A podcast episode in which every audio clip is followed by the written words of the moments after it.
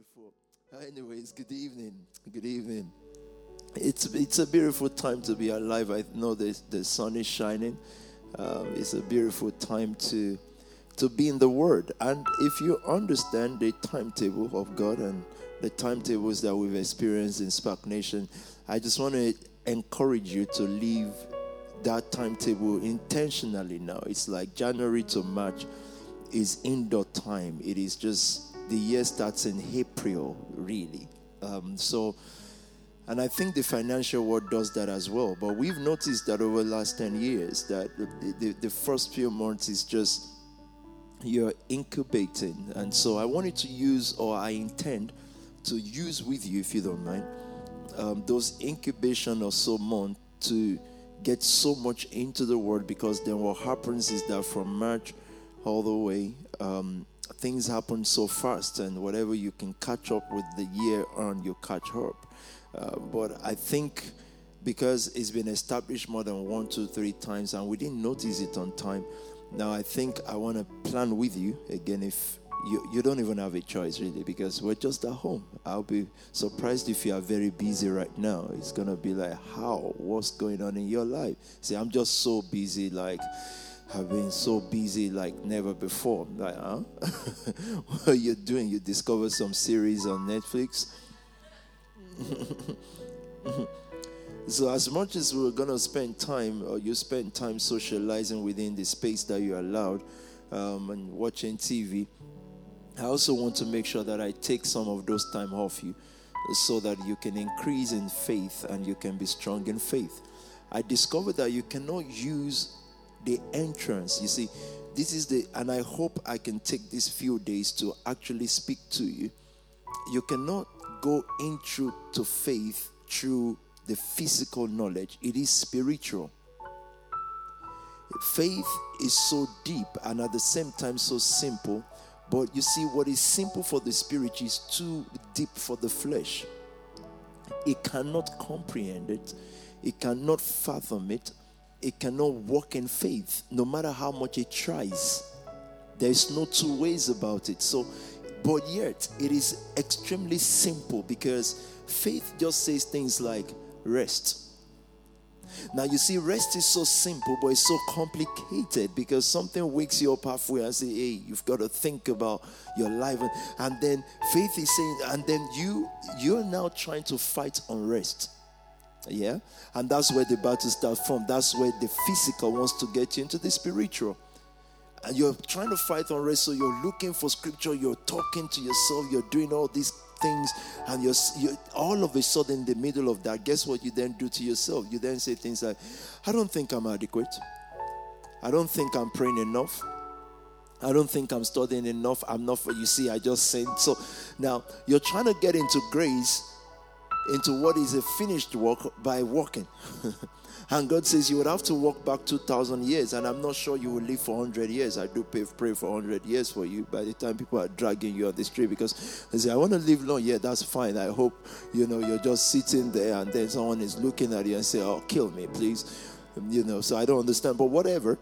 Um, let's say you live to that age, you're going to have to walk 2,000 years back. And then you start another 2,000 years journey. Now, the finished work of Christ, which is resurrection, it says to us rest. And again, that's a very small word that, like, right now you're going to say to yourself, Oh, yeah, I should know that. I should just learn to relax. Then it's not that simple in about 30 minutes after the word. It's not that simple anymore because all of a sudden rushes to you, or things rush to you, and they are all the concerns of this life. Now, again, that's why I've got to emphasize to you the cases of faith so that you will see the power of God, and maybe finally we can all get to the point where we rest in that power. Where our rest is no longer in our own ability or power, and of course, uh, I will st- I will sound repeat t-shirts. I will sound like I'm repeating so many things because they are the major battles that we fight. When a preacher is preaching, when a servant of God is bringing the word, he's actually standing against many things that you've decided unconsciously to not detach from. It starts from tradition and culture and parental and this and that and da da da da. And all those things in our minds they are powerful. So there's no one asking you to divorce anything. Uh, we're just asking you to make something better.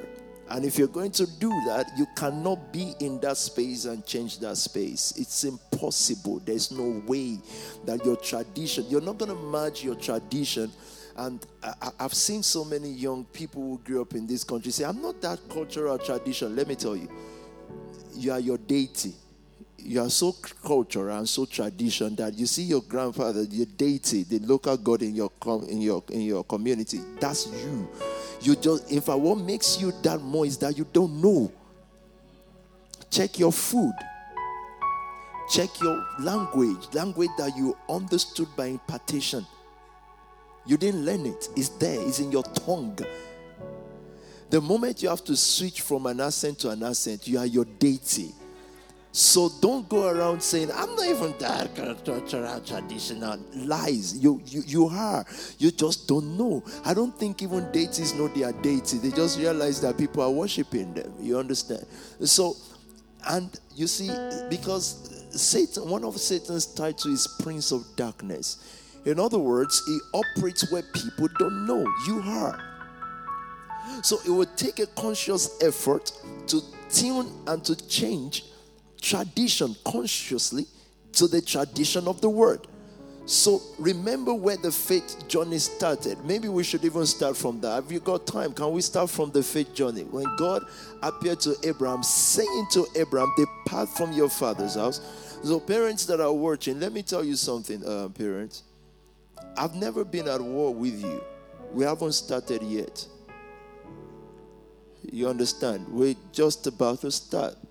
So please, I encourage you to understand that it would take a great selfishness and lack of civility for a child to insist on a certain way.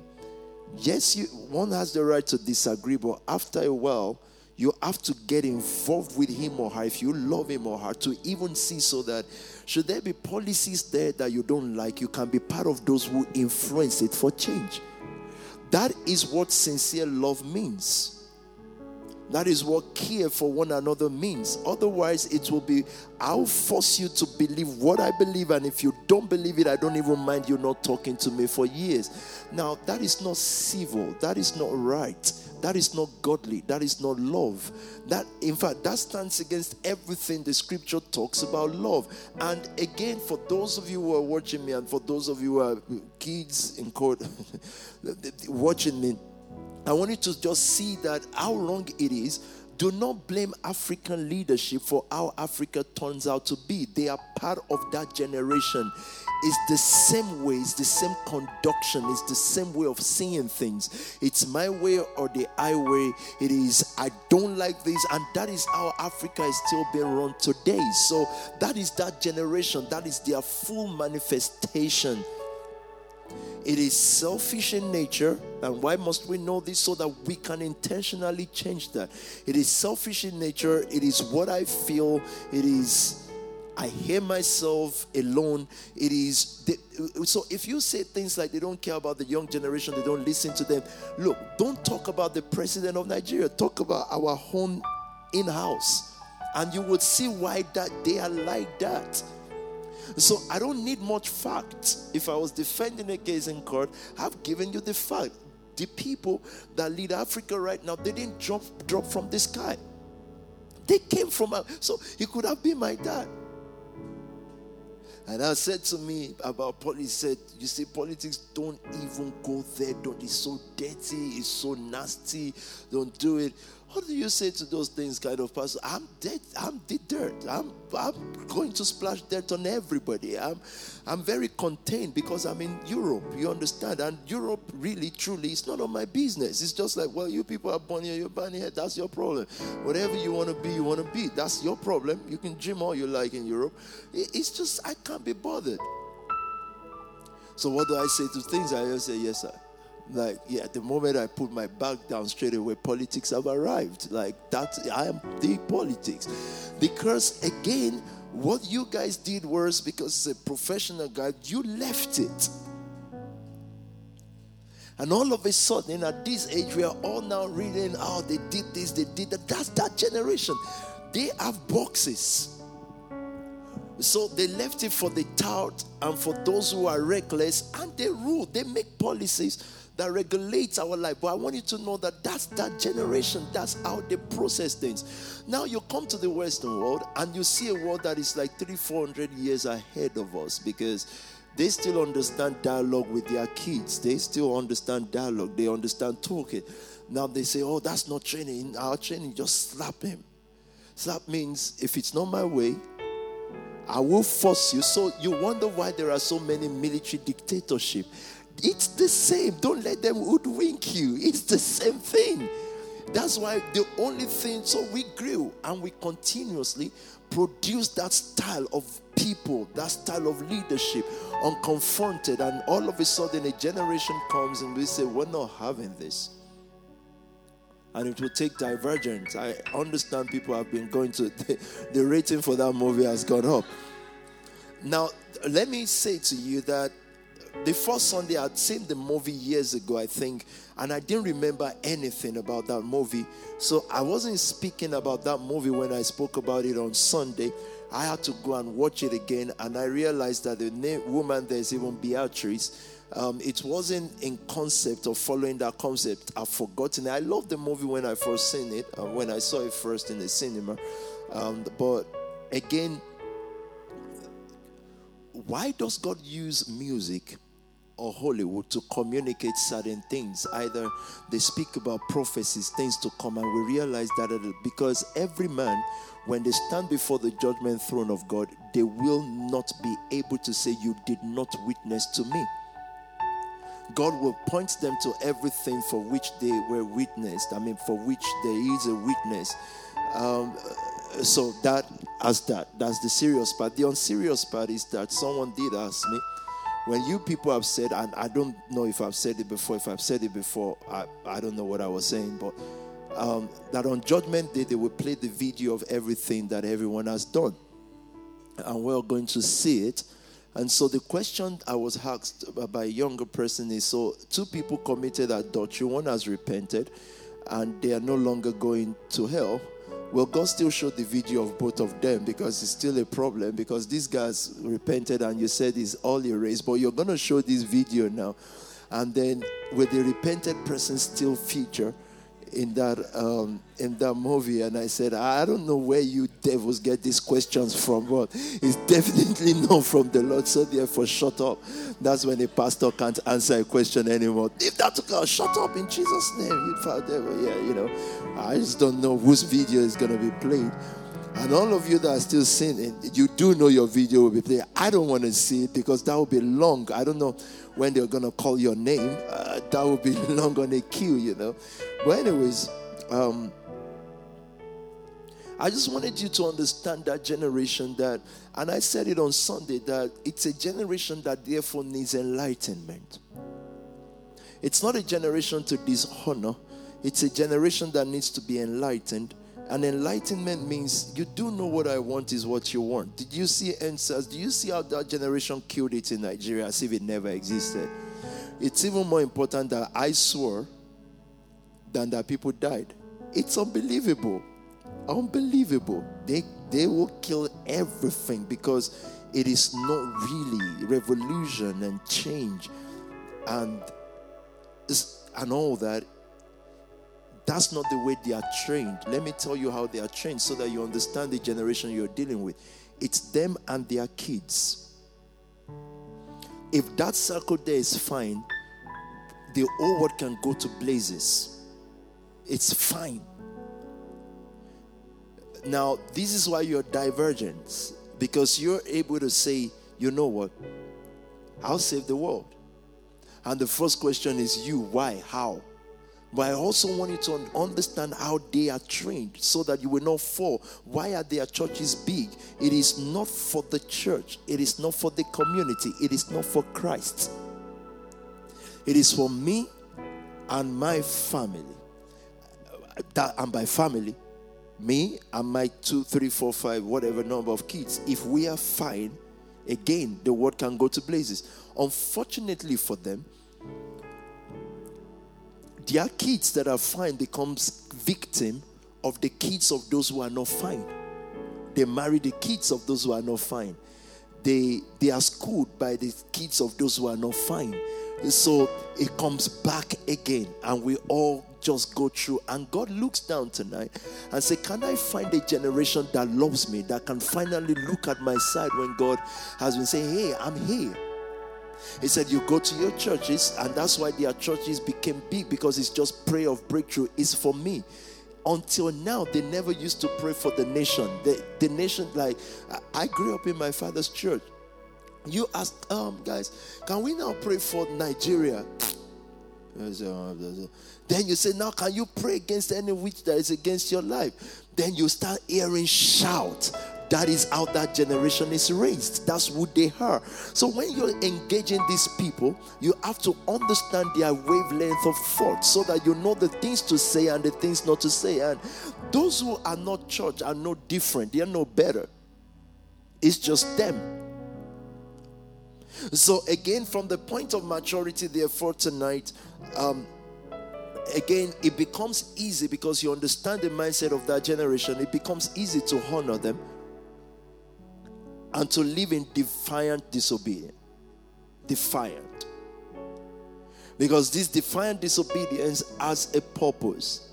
It's just, we just cannot keep doing things this way all of it all of a sudden the kids that they want have no jobs the kids they want okay they want they have no jobs because that you didn't produce any job nor did you invest in any company that was promising to produce any job. And it gets worse from generation to generation until a certain people say we're going to actually cut off from that and if we perish we perish but we're going to try. And I don't know if you're ready for some truth tonight, but when God sets your path in life, any other path you trail will end up in frustration and unfulfillment.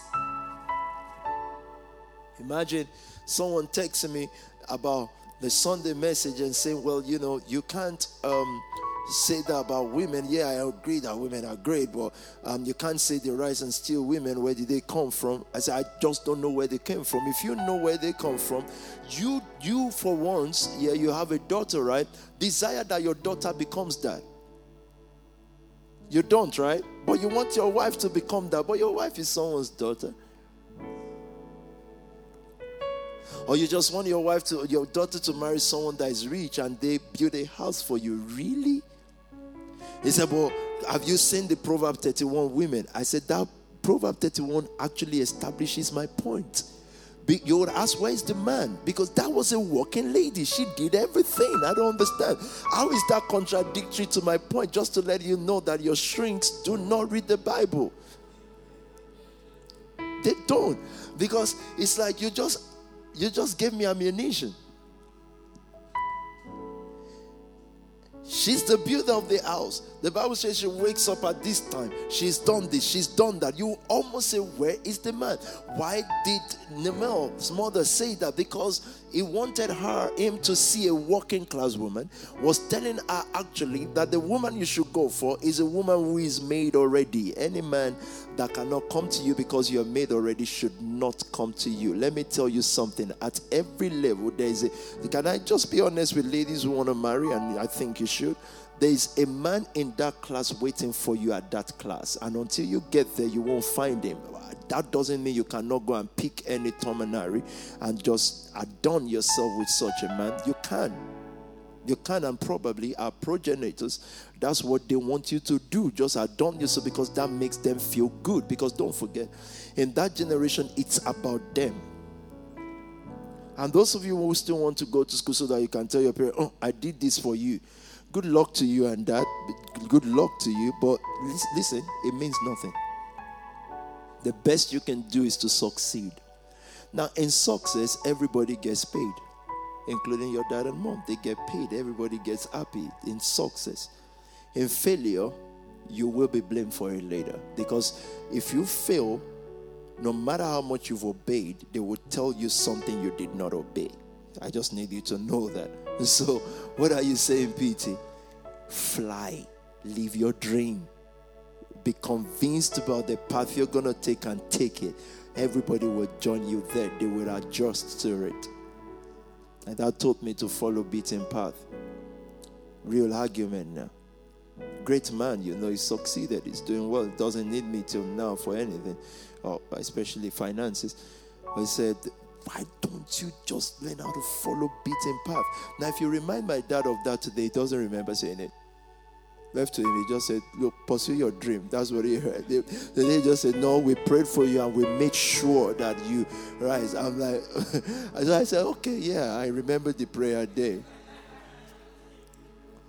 Real argument, and he has no single recollection, and he's probably watching, but he has no single recollection of follow the beating path, follow the beating path, follow the beating path. And I said, No, I was so stubborn in those days. If it were today, I would just say, Yes, sir. Yeah, exactly.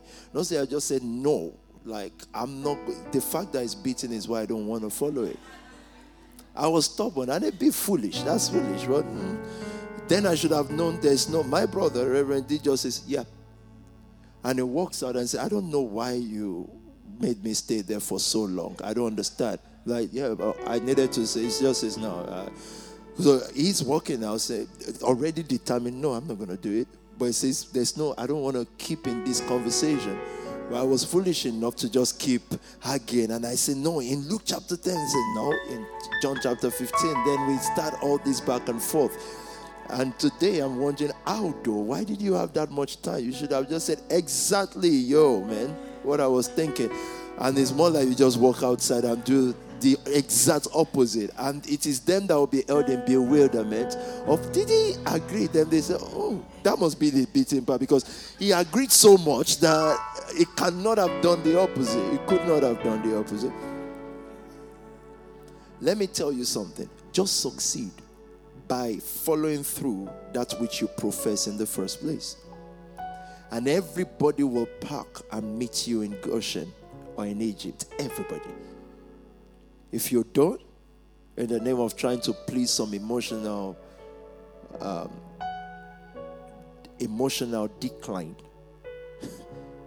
yeah, it's decline. You still fail. So I like the institution of biological family. I love it. I love the concept of it. I love the I love the idea of it. The question is at what point does it begin to interact? Uh, either it interacts with your focus or it intercepts God's plan for your life. And what that does, it, it cuts everybody short, including those who propose that biological life. It cuts them short because they never know what you could be pursuing your dream. And they'll never find out because you didn't have courage to pursue it. So, really, for their advantage, for their own benefit,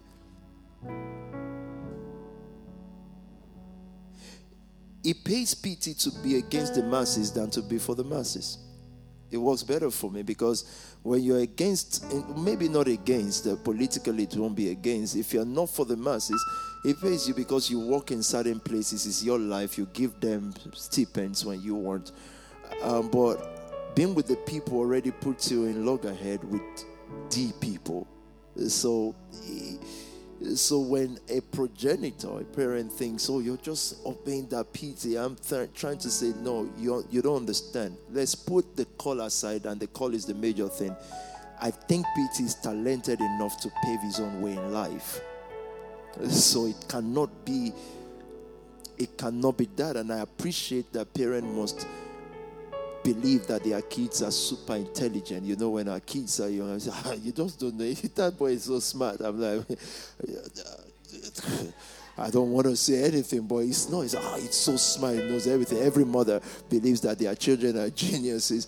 But Connor did tell me a story that when he first got into school, they, they I mean, later the teacher actually told his dad, I, when your son first came, I thought I found a genius. I never knew that I just found another the teacher actually called him whatever name, which I wouldn't say. Uh, you know, so um, I love teachers that can be both to parents. Like, I thought this guy was a genius. I didn't know. It's just not. It's not. It's not. imagine the dream of the teacher was he was going to be another Albert Einstein. The teacher actually said, I thought I found an Albert Einstein. I didn't know that it's just another guy.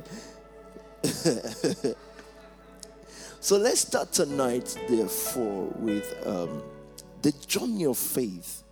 And don't forget this it's the establishment it is me that parents of soul, and I've passed that level of caring about parents. I, I can, I've done that like 15, 10 years ago.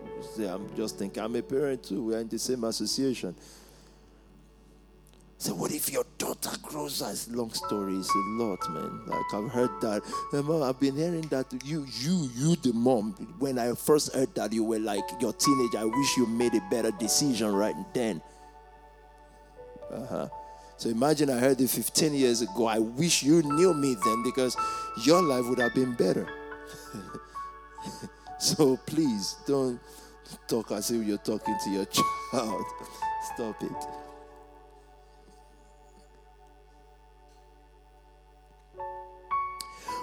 But what makes their life better?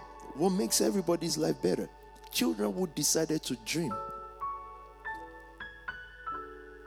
I've seen parents today who were fighting the choice of their son or daughter years ago, and now they are everywhere. Say, mm, we like what he has achieved. I was there fighting and said, let him do X, Y, Z. Say, no, Jesus said that, that those people. Uh, now, it's like they've taken you from Jesus now. You no longer talk about Jesus, right? You just say, you know, life is good. Now, we will shortchange their own generation if we don't decide to live our dream. We'll shortchange them to their own disadvantage. But if we do, they will thank us later and say, Oh, thank you for making that decision because you know now that there's no harm in the decision you're making. You're not smoking weed, you're not on drugs, you're not um, alcoholizing, uh, whatever. You're not living a wayward life. It's actually a life decided to live for God. How can water be dangerous for you? I mean, everything can have side effects, but how can water, how can living right have side effects? Do you understand what I mean by that? Uh-huh. So it is you that have made the right decision, and you can't blame a generation that was not trained to think that way. And I told a pastor friend, I said, eventually your kids, our kids, will find another religion. They will. Already they don't go to church anymore. Do you know that? Yeah, because complacency legitimizes the enemy, the opponent. Yeah. Okay, so let's start the word tonight. Those are just preambles. I thought someone needed to hear that um, to stick to the right decisions that you've made and to make sure that you see through because if you if you cut that short what you'll do is that you mess up more instead of saying something through and making sure you push through if it's a journey that started by faith it has to have its challenges and it but the story must end in faith if you just let it end in a husband's house non-entity guy um, you then live in the bondage of bitterness for the rest of your life because you will still see everything that we said would happen happen because they will. We've just we just seem to have crossed that border of its will, if it will or not. It's just with who. That's just it. Are you ready for the word tonight? Okay, let's go.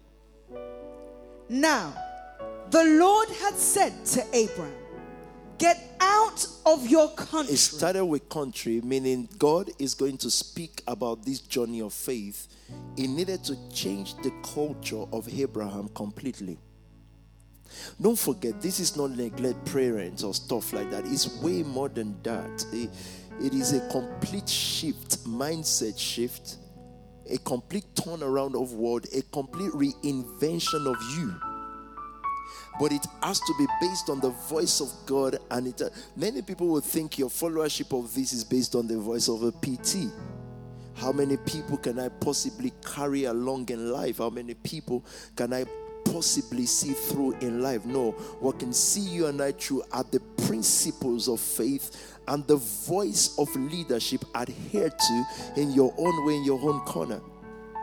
one of the things you must learn about PT is that I'm a very private person, extremely so. As in, I'm in a corner and I can't stay there. But then, when God speaks and sends to a generation, the job or the word must be delivered, and it is God who opens the heart of the people that receives that word. It is only God. There is no amount of pitying that can do that. It's the Holy Spirit. It calls the divergence out in a generation. They hear that voice and they know. So Will some divergent not change their mind? Some will because of the pressure they expose themselves to. So I'm more protected than most of you because my phone and every other thing around me is protected. And I told you that there was a year that I had to, for a few years, I had to just disconnect for everybody. They don't even know where I am, they don't know why. And now I'm back and it benefits them more. Do you understand what I'm saying? So it calls a divergent out in a generation. Divergence in court can change their mind and become anything because they are exposed to pressure. They still have every. There's nobody on the face of the earth anywhere in the world that can show up to you and say, "Oh, that's um, I'm um, Tobi's auntie." I don't have an auntie that I know of. I'm just letting you know. So, so I'm just saying you should. I'm just saying my own story. I don't. I'm just gonna keep looking at them like, huh? Who? When? How? When did I meet you? How did we meet? How are we? How are you my auntie? Or let's just say, I'm your uncle. I know, of course, I have one or two uncles and I've spoken to you about them before. They're here, they're good men. Uh, apart from that, any other strange person say, Oh, um, he's a Nigerian, let me say him, I'm his uncle. Like, uh, no, you're not his uncle. I know his uncle. Said, who is his uncle? You just um, I think Pastor Oni in London, like uh, Pastor Sam, is that not his uncle? Those are spiritual stuff. Well, that's his uncle, auntie, everybody. who is his auntie? Nene is his auntie. Who is his auntie? I think I've been protected and shielded possibly positively so even from parenting because that was not part of their life. They were actually so much in God that that didn't mean anything to them as well. They were just equally on, on fire and stuff like that. And um, so God says, now the Lord has said, so everything that we say about faith, until we start this journey, you will have a mixture of words and you will keep struggling in your mind. The mind, and uh, look, sometimes on my bed, I'm wondering, how else can I say this to these, my friends? The mind is a world on its own. Look, the mind is not a thinking. As a man thinketh in his heart, the Bible verse there is actually mind, but let's use heart. As a man thinketh, in other words, thinking is an activity in that world, it's not the totality of it. Many people don't think. So, those who think only perform one of the activity is a whole world the whole composition of you is your heart is a whole world where you can where you go into. As i'm speaking to you tonight you're in that world and you're processing everything i'm saying depending on that kind of world. So close your eyes for a minute forget all this contraption uh, and think about that world because that's where you actually live and until you get out of that country, anything that I say about faith is inconsequential to you because you're still going to go back home. And in that home, a lot of people are there. People that you refuse to forgive, you get connected to. Do you understand that? Anyone that you decide to forgive and let go, you disconnect from them. But if you cannot, you are connected to them by bond of faith. Because don't forget that you cannot see them, but every activity in your life is still tied to them. Faith is the substance of things hoped for. So if you carry your ex relationship or anything that you cannot forget, if someone offended you tonight and you go home and you carry it by seeing them invisibly, you connect to them and you are yoked with them, meaning that any progress in your life, in their life, is your progress. Any backwardness in their life is your backwardness. Imagine walking with things because faith connects you to the unseen power, fear connects you to the unseen power and persons. So you see why forgiveness is so paramount in the things of the spirit because it connects you to people. Do you understand that? So if a person is afraid of what news can come up with them tomorrow, what, I wonder what people say. I wonder what people say. Guess what you just did? You've connected with people that you cannot see. And I've told you, if you read Instagram comments, let me tell you, it's words. There is no successful person that I know of, not even that I know of, real successful person, that will go on the blog and comment there. Now, there are those of you within the house, maybe they've posted something about your pastor. You you, you are social, you comment. You, you that's different from a person who just reads random news and start talking. There, there is no way in the world. So guess what? Once you're reading their words, you connect with them, you become masses. You become people. You are tied to them. You cannot see them, but you can hear them. We cannot see God, but we can hear God, and that forms a whole mind. So God says, Come out. The Lord has said to Abraham, Get out of your country, meaning the way things are done, the system at the time, the country, get out of your country. Then Abraham will say, Okay, I can leave this location. Is it Instagram? You people are saying I should not watch. Is it um, Twitter? I don't I keep saying this and I need to keep saying it because faith comes by hearing. I have not got Twitter on my phone. I prefer Instagram because you can see that one and I can control that and I can have a control page. Twitter is word, it's like a Bible. It's actually the Bible of fools. That's the documentation of fools.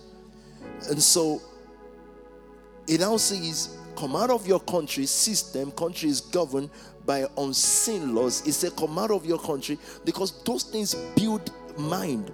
So look at your mind as an investment project and ask yourself, are there skyscrapers built here? So think about what if my mind becomes a city, what kind of city will it be? Is it going to be a Dubai or is it going to be a London city or is it going to be Zimbabwe without a, I mean, meaning skyscraper will be three floors. Just saying. That's so ignorant and unexposed kind of talk, but I needed to get a gist, you know out of that so that you can remember. What is it going to be? Is it going to be dark? Is it going to be light? Is it going to be wealthy city? If your mind all of a sudden, if light is thrown on it and everything there is built in a structure, what is it? You open some's mind tonight and you'll find fear and and and distrust and the past. Imagine if the, your past was supposed to be a building, what kind of building would this be? Is it to be a building without windows and mosquito, a gutter filled with dirt where mosquitoes breed and lay eggs? What is it to be? Let's assume your mind a world, and the Bible calls it a world. What is it? Have you paved this city with gold or is it paved with dirt and fear and yesterday? Those who are still attached to yesterday, plus the failure of tomorrow. Meaning, if your mind was a future city, what is it? So God calls our attention to tonight, your country. You see, each time the word drops, you still remember that, you know, where I'm coming from. We don't even make it 1K, talk less of give it. Well, no, but uh, remember, I'm speaking to completely new, different people. So I didn't see you coming from Council Flat. I didn't know until I'm being taken there. Even though I first landed in one in this nation, I couldn't see it. I refused for my mind to live there. Now, that is not a problem of I can't live here, you know, it's this. No, people actually think, oh, you're too big for all those. No, I've always been too big for it. So even when I lived in it, I couldn't see it. I didn't suffer it because I didn't see it. You know, do you understand what I'm saying? So I did work as a kitchen porter. It was excruciating, but I didn't feel the pain because I didn't see it, even though I was in it. But there was another world that is invincible, and that's where I lived. It is full of imagination, but those imagination are faith. And when you begin to tell the man who has not left his country about this imagination, it is foolishness to them. Do you understand what I, I just said? It is foolishness to them because they and they are allowed to be they are allowed to call it foolishness because they cannot live there. That place only have one pass and it's just for you. It's designed for you. And if you walk in there, you can't bring anyone in. God has to bring someone in. And when you get into that frequency, you meet who your neighbor is. God is the one who selects neighbor there. You can't even talk someone into being your neighbor in that world. They have to come in and say, Oh, so you are my neighbor. And then they be, you realize we live on the same street called wealth, called progress, called whatever it is. You have to. You understand? You can't even pick a mentor on social media for that because they can live in a world, in a country that looks prosperous, but they don't have a world. And so by the time you get close to them, you realize, oh, shoot, what is this? God says, that's not your neighbor. So you better know, those of you who are women and you just want to marry, you better marry your neighbor, not your gate man. Told ladies that before. Most times, ladies make their boyfriend or whatever, their gate man become their husband. And they wonder why he's behaving like this. What do you want him to behave like? A big man is not. He's supposed to be guarding your gate. But you got in too early. You didn't find you, but you found a man.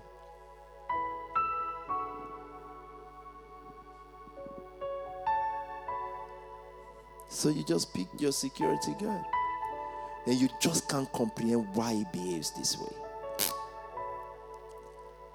Anywhere you put him, his mind is just, let me go and stand by the gate. Let me go and stand by the gate. You say, oh, you didn't buy me flower. He said, let me go and stand by the gate. Let me go and stand by the gate.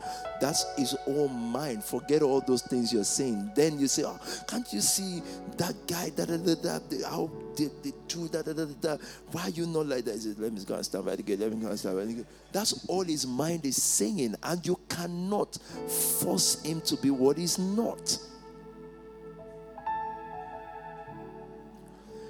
It's not a marriage counseling thing, and I'm not a relationship um, expert. So don't. Oh, that guy spoke about is everywhere. It's now a relationship. No, I'm not into relationship. I'm into the breaking of it. So don't. Don't let me talk about it. I'll just break everything and people will just hate themselves after my words. So let me just. But I'm into relationship with God. Because Adam was strictly with God and God brought from him Eve just at the place of rest in his own home country called Eden, called the presence. The greatest demonstration of faith is your ability to rest knowing, and then the Spirit prompts you and says, That's how to get this money you need. That's that prompting you obeyed and you seal it up. That's the obedience of the Spirit. But let's read this quickly tonight. Now the Lord has said to Abraham, Get out of your country. From your family and from your father's house. I'm very sorry for this scripture. I apologize on God's behalf if I have to. So I don't know why Pastor Tobi is the one to blame for this. It's just in scripture. So why am I the one to blame? The Lord has said to him, Get out. Of, so, yeah, he said, That then, say, are you Abraham? Abraham didn't know it was Abraham. It started as Abraham. So I'm telling that, let's see how it goes. Said, Now I know you are very brainwashed. Yeah, but let's just see how it goes. From your family and from your father's house to a land that I will show you. In other words, they didn't know this land, it's not exposed. The father did not know it. But again, it's not to the disadvantage of his dad, it's actually to his advantage. And again, do not blame people when they respond and react to things that they don't know what it ends up to be. Your own job is to just face it and get there. Simple. Who comes along with you will have to ultimately be decided by God. To a land that I will show you, uh-huh. I will make you a great nation. I will bless you and make your name great, and you shall be a blessing. Can you complete that in your note tonight? That this is God's covenant with you. It says, If I ever call you out, just say in your own note, I agree to this covenant. I will make you. God says to tell you tonight the reason why we're on this journey, on the faith lane, is that God says to you. So I do not speak to the NXTION family tonight. I speak to you as an individual. God says He will make you. I will make you, and I feel that what will rise in you from tonight is another great level of faith. I will make you. So I trust God that He says He will make me. So I'm not trusting you as a member of the in court now let me just use the word member of the church so that you can understand all your giving or your dedication to make me God says He will make me. So now, if He needs to bring certain people in the process of this making, He will bring them. So I accept everyone that He brings as part of the making. If He needs to remove certain people, I accept as because I've received this covenant, and that covenant is based. Why do I have confidence that this covenant works? Because I've obeyed the first part. Get out of your country, out of the father's house, out of this, out of that, and I will make you. So I think those are some of the things that you must conclude in your heart. Otherwise, you're looking for a woman to make you, a man to make you, and when they seem not to be doing what you expect, you are disappointed and you cry and you begin to lose faith because they are not making you. You come to the NXTION family and you thought, oh, if I just go there, they will give me investment, I'll be greater. Uh, no, I want you to understand that this call is God saying He will make you, not money, not man. And so He will use the instrumentality of man, growth in the rest of God, growing spiritually, is you meditate on that word and speak it to yourself, saying, He will make me. My culture will not make me. Marriage will not make me. Ask those who are married if marriage made them. Most especially for women, what marriage does is to dismake them. That is the first. If you marry at 25, that means the first decade plus of your life, and God help you, you marry an enlightened man. The first decade, 35 to 40, you're just childbearing.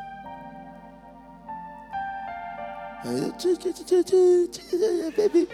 And and other women, I don't know, I don't know why you think that is cute. It's, it's cute, it's cute, it's cute, it's cute, but they have no planned future. You're you're reproducing without being reproduced. So the sacrifice, and I think we've said this many times, the sacrifice women go through is a lot. Because you have to let go of family, you have to let go of everything. Now, now, am I saying that sacrifice is not right? It is right for those who choose to do so. But don't let anybody make you feel you have to. Should your heart say otherwise, then I encourage you to build a life. Well, no man will marry you if you're so great. Let me tell you something. No, I can't say this publicly. It's not going to end well. Go on. And I will bless those who bless you. God began to tell Abraham. Now, do you see that God never said to Abraham, Abraham, this the start of the conversation with Abraham, God never said, Have faith in me. God gives him a word. And this word is the guiding light. If he responds to this word, he will be responding to faith. God gives him an instruction. God did not come to dialogue with him and say, What do you think about um, traveling? What are your opinions? Because at this stage, they've not become friends. Faith will lead Abraham to a place where God can call him his friend and they can have a dialogue. When real parenting starts, it starts with instruction. Obey your parents in the Lord. It starts with instruction. Do X, Y, Z. Now, they haven't followed that. Now brings to the place of conversation. They grow into it. That's what pastoral leading is supposed to do in our lives. So there is actually nobody. How in the world can a, a parent, a reasonable, enlightened parent, how in the world can you think that you actually have a child who can be told what to do till the age of 30. Like some guys just saying, do this, and they don't want to do, but they, even you should just try and slaughter your child because that's an imbecile. Like, how in the world can an enlightened man or woman actually sit down and believe, look at her, she's just doing what? I, I say, do you do you really understand that that's actually an insult on your own child? Like, how do you not trust them? You see why there is a big disconnect. Now, it's okay not to trust a person for six months, one year, two years, three. After that, how did you not think, look, this girl, this guy must at least, she must she must be able to think. She must be able to have a faculty of some sort. Like, how do you this? But again, uh, let me not go deep into that because again, that then speaks about our continent. You just say youth what? He said youth from past youth. Say how old? He said 40. So that's not youth. That's not youth. That's a child. I'm a child in Nigeria.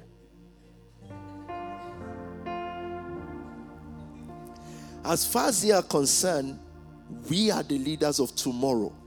I'm 40, bro. He said, You people, you leaders of tomorrow. Me, tomorrow. Like, when? so tomorrow is when you are 71. The current president is 80 or 99, whatever. Said tomorrow. Said, what is tomorrow? What does tomorrow mean? So God speaks to Abraham as if he's speaking to us tonight. And I want you to take this now as an individual tonight. And it says, in order for you to get into my word, you have to get out of something. So actually, God does not have problem with our progenitors. He has no problem with our culture. He just God is single-minded. He is God. And he says, I want to build it tomorrow. And can you, can you, he said, I will make you a blessing. I will bless you and then make you a blessing. And in you, all the families of the earth shall be blessed. So there's a condition in blessing all the families of the earth. And there is a situation for being a blessing to just your own little family. And that situation is go according to culture, give birth to one or two kids, get them to nursery, and wait for your death time, and they do the same. God says, if that's the life you choose, you should by all means follow that life. It's fine. But God picks out a divergent called Abraham and says, Abraham, I know your heart. You, you're looking for something that is bigger than what is in your father's house. And so let me show you how to walk this walk. So even if you're in the NXTION family and the life you want to live is that culture, please go back by all means. And don't be deceived that the NXTION family is going to make you because it won't. God says, I will make you. Now, if you can follow this precept, I will make you. So there's every the gate is always open for you to go back and build that life. And if you just parade yourself as a woman all around town, you get a guy that say hello, blah blah blah blah. blah. You get a marriage, you get a child, and you build that life. Say, let him build your life. Let me build your build your life. But I'm talking to those who says, I want to trust this God making me thing. How do I do it? Faith. Faith faith. There's no other way. You've got to believe the unseen. Now let's go to the kingdom of heaven. We finish this. And in, in you all the nations of the earth shall be blessed. Actually, let's finish it properly. Verse 4. So Abram departed as the Lord had spoken to him, and Lot went with him. And Abram was. This is why you have to give it to Lot. He went with Uncle Abraham, became his real family. Of course, he missed it when he married. So Abraham departed as the Lord had spoken to him. This guy knew he heard the voice of God. I didn't even see family meeting here. He departed as the Lord has. There are certain things that you still compromise and consider because you're not sure you've heard the voice of God yet. At the point of God's voice, every other voice must cease. And that is not sitting in family meeting announcing, I just want you to know I've heard the voice of God. No, the voice is so compelling and powerful that it moves you in a certain direction. And that is not subject to negotiation. Neither is it detrimental to anybody. Yes, it can be detrimental to the to, to the emotional balance of certain people who feel certain way but ultimately because you know it does not harm, rather it blesses. So Abraham departed as the Lord has spoken to him, and Lot went with him. Uh-huh. And Abraham was 75 years old when he departed from Haran. Guys, did you see that? He was 75. And say, well, but that's the good thing. He was an adult. No, his life has not started. There was no single collection of or recollection of Abraham within the age of 0 and 75. Meaning those age does not mean nothing to God. It starts a new life now. And it was when he departed from Haran. Uh-huh. Then Abraham took Sarai, his wife, and Lot, his brother's son, and all their possessions that they had gathered, and the people whom they had acquired in Haran, and they departed to go to the land of Canaan. Imagine now you gather everything. It's like a PT going to, let's say, let me just say America. Maybe if I keep saying it, I'll end up there. And says, guys, everything we've got. This guy uproots everything and goes to another land. He, he uproots himself from certainty and starts a journey that is not certain.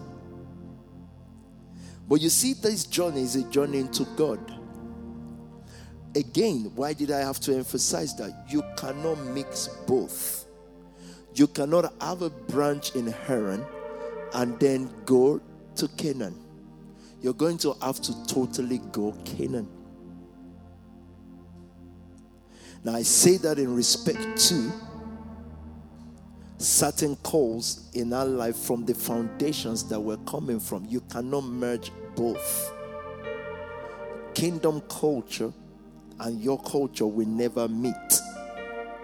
Because kingdom culture is supposed to bless yours, not be aided by.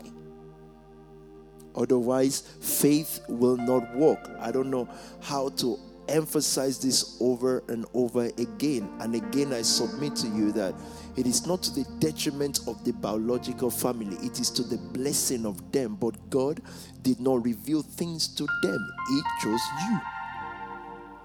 Talk to me.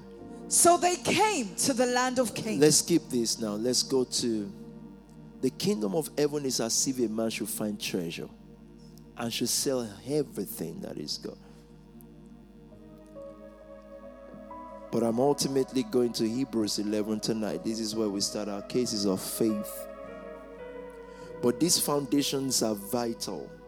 They're extremely vital because I've taken the last 15 years of my life to study why people never really make it. And I get it. The, and it's so obvious in scripture, it's very clear. From the dealings of God with Abraham all the way to the dealings of Jesus with Peter. Jesus looked at Peter by the poolside, I mean, by, I keep saying poolside, by the seaside, and said, Follow me, and I will make you. Just the way Abraham, God speaks to Abraham and says, I will make you a great nation. God was going to make a church, and he called Peter and his brother, unfortunately for, for Zebedee, he calls both of them at once and said, Follow me. And this guy left a business a fishing business to just follow a rabbi being taught. Imagine all their work is to see Jesus teaching them the word. And occasionally, or many times, healing the sick. That's their work for three and a half years. And you would almost look at their life and say, You must be crazy. You left a business. Now, it's even easier for many of us. You don't have a business. I know you have a website, but there's no business. You know, I know, there's no business there. So they say, Oh, I need to pay for subscription of my website for another year. I said, Why? Why? If you need to come and ask me for money to pay for subscription, uh, why? Why are you subscribing for nothing? I don't understand. Why are you subscribing for something that is not able to pay for itself? So, for three and a half years, and even almost for the rest of Peter's life, it was to just hear Jesus speak. And is leaving the profitable for what is seemingly unprofitable. But Jesus didn't say, Follow me and I will see how it goes. Jesus also said, so when people say they sell false hope in that church, they say, no, I can't be selling false hope. You can't look at a pity with all that I've got, the talent, the gift of God, and the result, and say false hope because I'm saying you'll be made. Now, don't think that's me and you personally. Well, it's gonna throw a businessman with no. These things will expose you to a making. It's simple. When? I don't know. How? I don't know. So Jesus looks at Peter and says, Follow me and I will make you. I will make you into something. God says to Abraham, Follow me and I'll make you. And it's more like Jesus do you not consider their father's business, um, fishing business? And Jesus says, No, there is a greater call now. There is a call. There is something that God wants to do in the world in the next 10 years. And I'm telling you now, you're going to be, most of you watching tonight will be at the forefront, at the cutting edge of what God wants to do in the next 10 years. But it will take words. It is this word. The hearing of the word is what makes us. It is the word. It is not, well, I, I just wish I have a business I'm doing so that I can keep up with what is happening in the NXTION family. It is the word first. I don't care what business you're doing now or not. Sit down and hear the word and and and look for your seed. End of story. Well, I wonder how that makes someone into something. No, I wonder how Peter, James, John, and the rest, I wonder how they became the church by just following, listening to the word. And when he says pray for the sick, he calls them names. And when they can pray, when they can't pray, he just says go out and evangelize. And they became the pillars. It's just by following. So, following is the, in other words, what I'm saying to you about rest is real rest is followership. So, you see what I'm talking about? Parents or, or um, or at least you must have a space to think. I'm bringing you to that position of rest that rest is followership, trust. Trust and followership, and then there is no other thing against followership than Satan's opposition. It can come in anybody's voice. Please, with due respect to parents and stuff, it can come in anybody's voice. But the ultimate goal of Satan is to make sure that you don't understand that rest and you will try to make you. So we come out of faith because all of a sudden I'm beginning to feel that the news media can make me. I begin to feel that opinion of people can make me.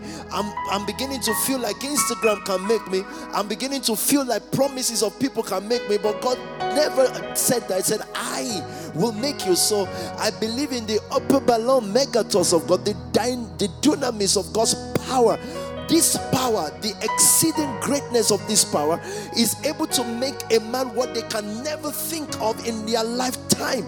And that is the kind of deal, that is the kind of arrangement God is making with your life. So, if you want to place that on what is available now, you will compare yourself with other people that you see and you will try to make you, and that is taking you off the faith line. It is followership. I I've gone ahead of myself tonight, but follow me and I'll make you is the deal. God said to Abraham, Come out of your father's house, come out of the things. Uh, let's just put it this way come out of the things that you know. If God wants to rearrange your life tonight, God says, Are you able to take that rearrangement? Let's say, let's start with diet. If God comes to you and say, You know what? Your problem is your traditional food, and I don't want you eating it anymore. Can you trust to the point where you say, okay, I'll eat salad and water for the rest of my life? The people of faith were just people that, as if I can do it, I can do it, and God won't test me with that. But He can you because I've done this well without having to stop that. So He knows that my mind has changed. So God knows that I need to put that just in record in case God is listening to me.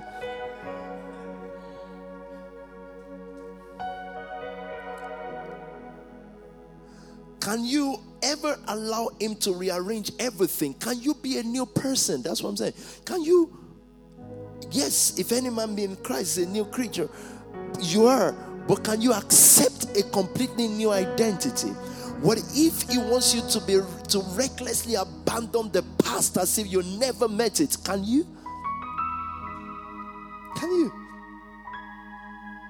Because sometimes it would take that kind of a challenge, it would take that kind of a call for some of you to come out of the stronghold. Because sometimes some things that we grew up in, they are strongholds. See how long you've been listening to PT and certain thought. There are certain voices still that if you hear your heart just keeps small, boom. It just keeps. You still haven't detached because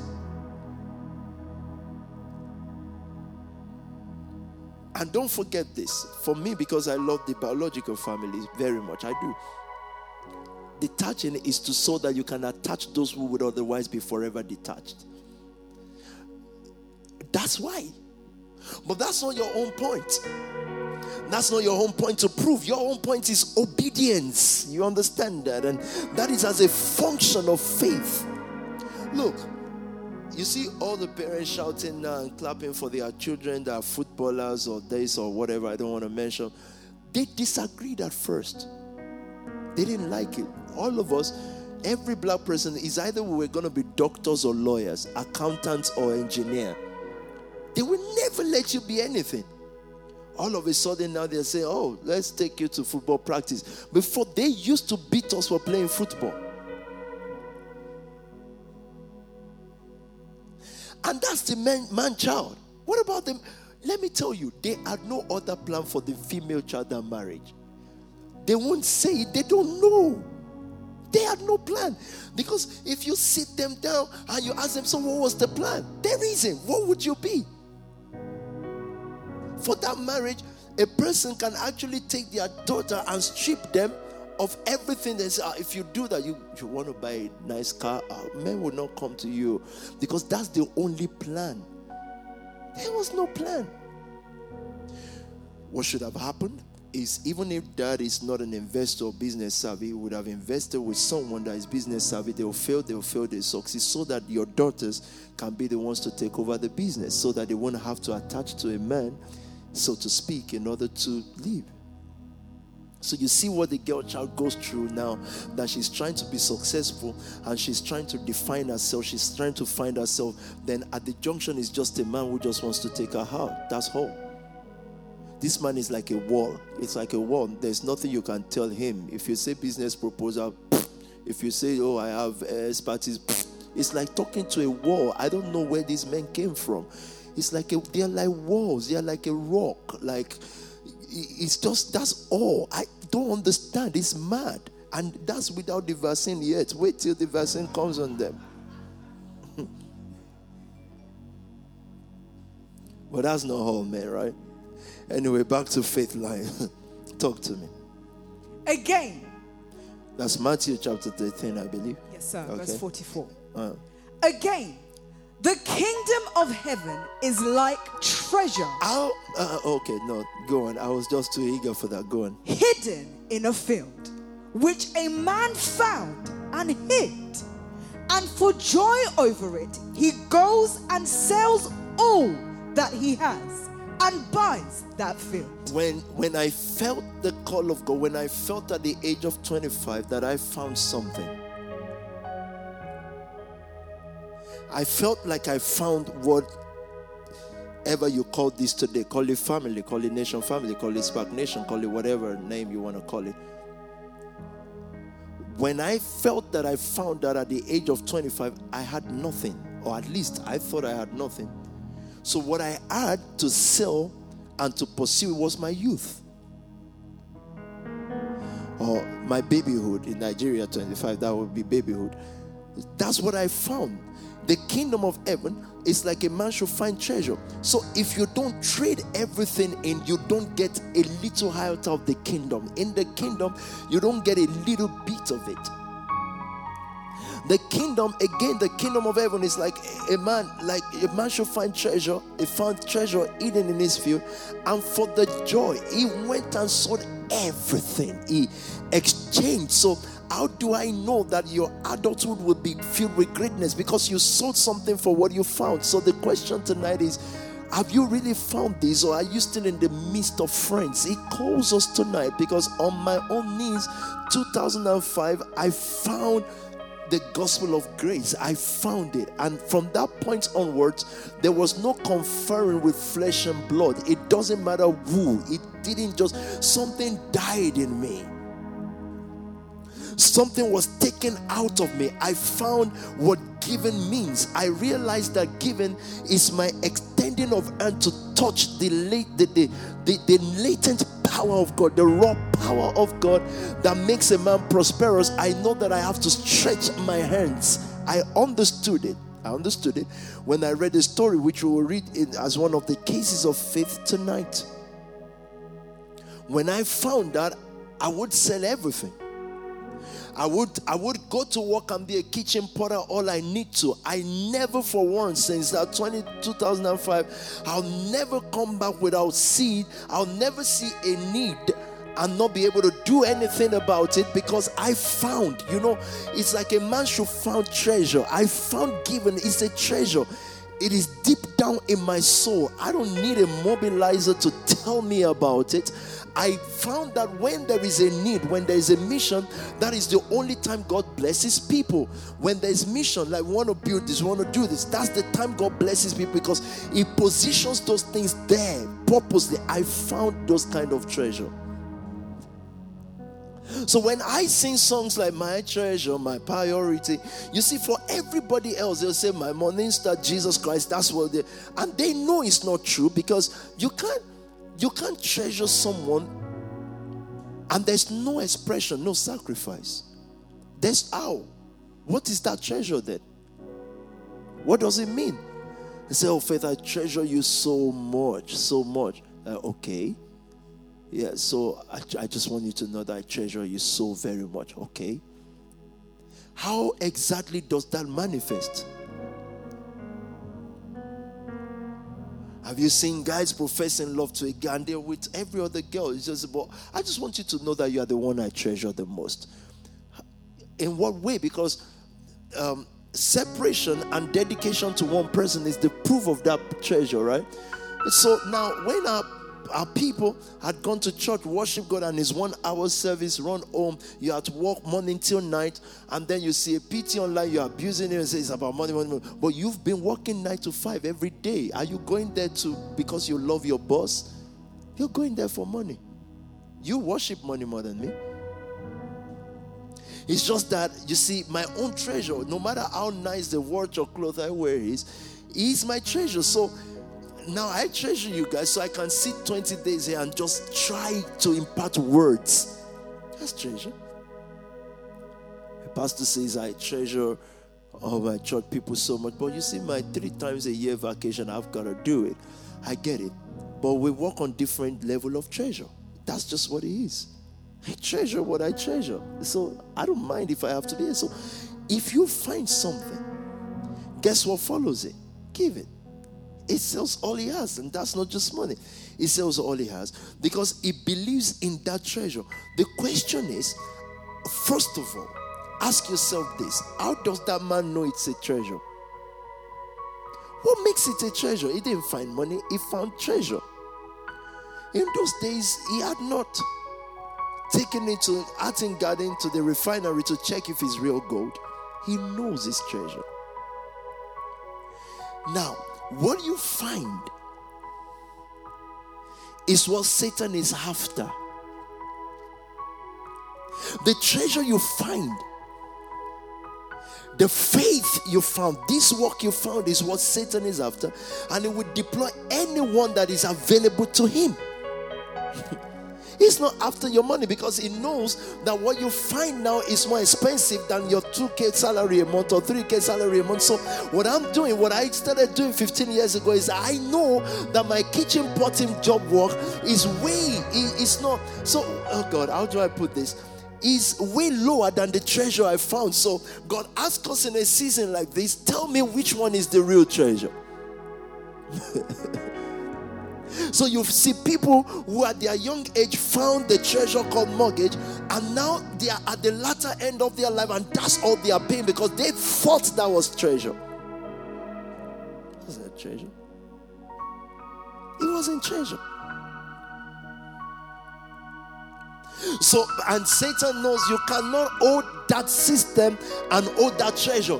If you really found treasure, God is watching and says, You have to show me that you're willing to let go of everything for this treasure, this little thing. He finds a treasure in his field, and for the joy over he goes and sells all that he has. Someone says, Well, you know, my family may disown me, and God says, Let me see the reason why I even put you in that position is to see if you found a treasure. Is this treasure enough? I've realized that most billionaires in the world found something that their families never agreed with in the first place. A man is in Harvard or, or MIT or Cambridge, just stood up from lecture one day and thought, you know, in my garage, playing with the computer, I found something. And everybody says, You must be crazy. You're, you're, you're about to graduate. About what was in his future is not to graduate an old Harvard certificate. What was in his future is to build Harvard. And at that moment, we all look ordinary. But there's got to be faith in some treasure that you find in your field. What is your field? Your heart. You, something that you know, your heart. Anytime you hear Peter's voice or you hear something in your heart rises, there's something there. And that's what Satan's got to fight. He's got to take that treasure and give you something that looks shiny. It looks shiny because it conforms to the norms of the day. There's no way to explain this other than a man who is in his own fishing business. Another guy walks by, a young man walks by and says, Follow me and I'll make you. And he, Peter would almost ask Jesus, Where? Where's your house? He said, No, we won't have a house. We'll just be anywhere we have to be part time. And then you believe that guy can make you? He's found something that is deeper. Imagine Elijah and Elisha Elijah was walking past, and Elijah was in, in charge of his dad's farming business. And Elisha just stood up and followed him because Elisha, Elijah threw a mantle on him and then followed him. He's found something. These are deep things. This is where faith starts from. Otherwise, every other thing that we hear about faith is just how to make our life good. It's all over Africa, guys, and all over the world. They teach faith. It's just make my life good me, myself. And then they say, if you are blessed, then you'll be able to give other people something. No, the blessing is come out of your country, come out of your father's house, that, that to a land that I will show you something that others is there, but others cannot see. So again, the kingdom of heaven is like treasure hidden in a field. It's hidden so that most people cannot access it. So stop trying to make everybody access it. Of course, win souls, but it's like you found praying in the spirit and it makes no sense to other people but treasure treasure. When it is linked with a real life practical life of faith it, then it's not just no it is now something a substance. When you're praying you know this is a man that has sold all because of the treasure that you found. So what you are actually doing in your prayer time is not lord make my life better. Let me tell you something about faith right? When your leader have to start praying specially for you. It's not faith. And I'm not saying that is wrong. Let me tell you, faith, people reach out to faith by certain actions. Is an outreach. The woman with the issue of blood said, If I can touch the hem of his garment. And Jesus turned around and said, Who did this? Normally, it's Jesus that is the doer. A woman did something. She drew power. So you, you, there are certain things that you do that draws power out of God's power. They, it's your action. It's certain things, and so the man don't need to turn around to you. Like one of your sisters was telling me, "Oh, please pray for me for sure." I said, "Did you watch service today?" Said, um, Yeah, you see, if you did, you're fine. I prayed already. I'm not going to pray for you at night, Sunday night. That happens in the church I grew up with. The pastor, my dad, has prayed. People are falling down, they've risen, they've been healed. They say, Hallelujah, hallelujah. They've come to the testimony, but they say, Wow, wow, powerful service, powerful service. After that same service, people queue up to sing for prayer. Mad. This is tapped. But again, I understand that's what they understand there. That's what they've got to do. But how is that possible? We just finished praying.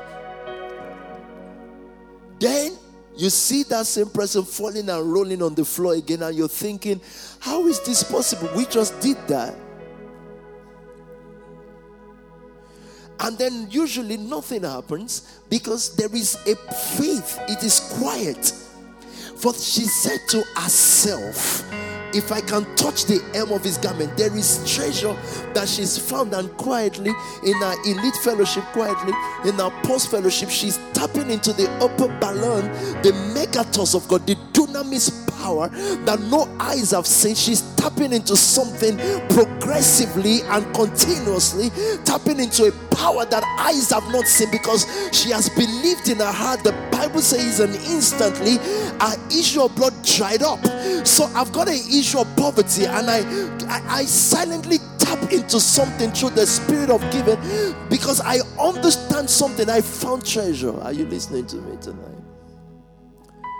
verse 45, if there's something there for us. Again, the kingdom of heaven is like a merchant seeking beautiful pearls, who, when he had found one pearl of great price, What did he do? went and sold all that he had and bought it. God will not stop our seeding life until he realizes that we've given all. Do you understand what I'm saying? So you can calculate breakthrough time. Who went? Go back to 45 for me. Let me read this quickly. Again, the kingdom of heaven is like a merchant seeking. You know, most people that you will meet in life are no longer seeking beautiful pearls because they are satisfied with anything that just takes them away from the poverty that they know. This guy is already a merchant. In other words, he was comfortable. And so the, the enemy of greatness is comfort, isn't it? Because it feels, no, why can't you have a normal life? A merchant. Why is Bill Gates still working? These guys are merchants. They, they are looking for something. And that is where the appetite for greatness starts. And you don't you don't become great by trying to be great, by the way. You're just doing your thing. You know there's a navigation system in your heart looking for something. Again, the kingdom of heaven is like a merchant seeking beautiful pearls. God says, Are you seeking beautiful pearls tonight? As something come into your heart, there is a God, there is a Christ whom you seek.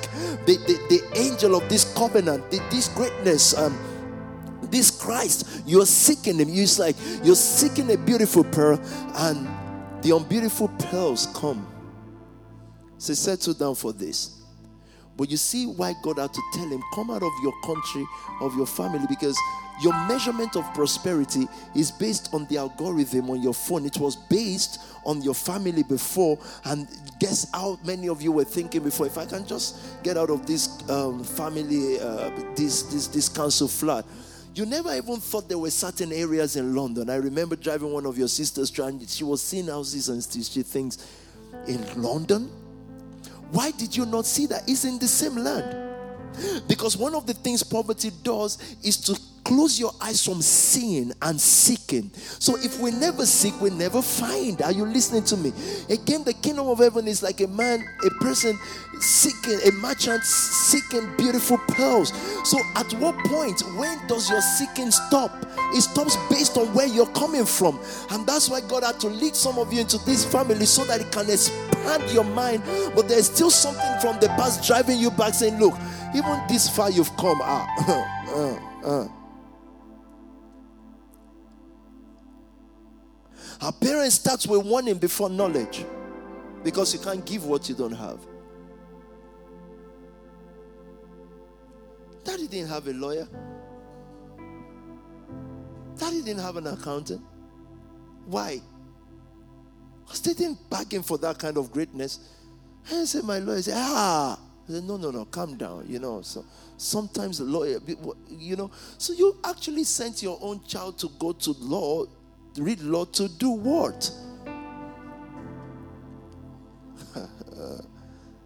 but you see, community can limit your thinking to a point where God says, I want you to build. This is why we look at the word because the greatness in the word is unbelievable. It expands your mind to a place of possibility. You like, you can see beyond a community. He doesn't want you to dream of becoming like a PT of three years ago. If PT is not progressing, you need to dream beyond him now. If he's not progressing, but if he's talking about nations and it's almost like you can't even match up with that dream, that's why he puts you there. Because the kingdom of heaven is like seeking merchants and you find beautiful pearls. And he said, finding it is great. You can find the word, you can say, Wow, I want to thank God for finding a PT, a Spark Nation. The word has that. He says, Now listen to what happens next. Verse 46 then says, And immediately when he had found one pearl, one, one, he was looking for many, he found one thing. When he's found one pearl of great price.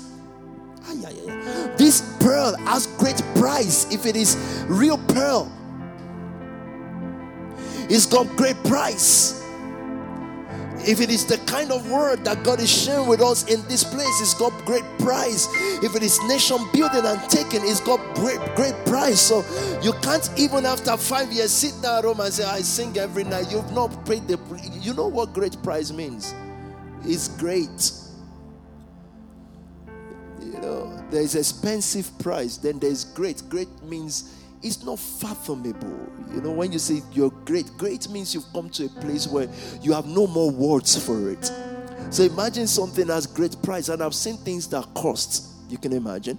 There are things that are expensive. Maybe if you go on YouTube right now, you see things that are expensive. You see a boat, maybe for whatever billion, da da da da da, da whatever the case may be. So look at a boat that costs a billion or a ship that costs a billion and still think about great price. Because for someone that has 70 billion, 1 billion is not great price. Let me tell you what great price is for that person 70.5 billion or more. That's great price. That price makes him think, oh, yeah. found one pearl. So if we're going to start on this journey now, I want you to realize what Abraham found. He found the word. God says, I'll make you great. And on that word, He's willing to sell, to trade everything in. He's found a great pearl. And this is just word. He found word.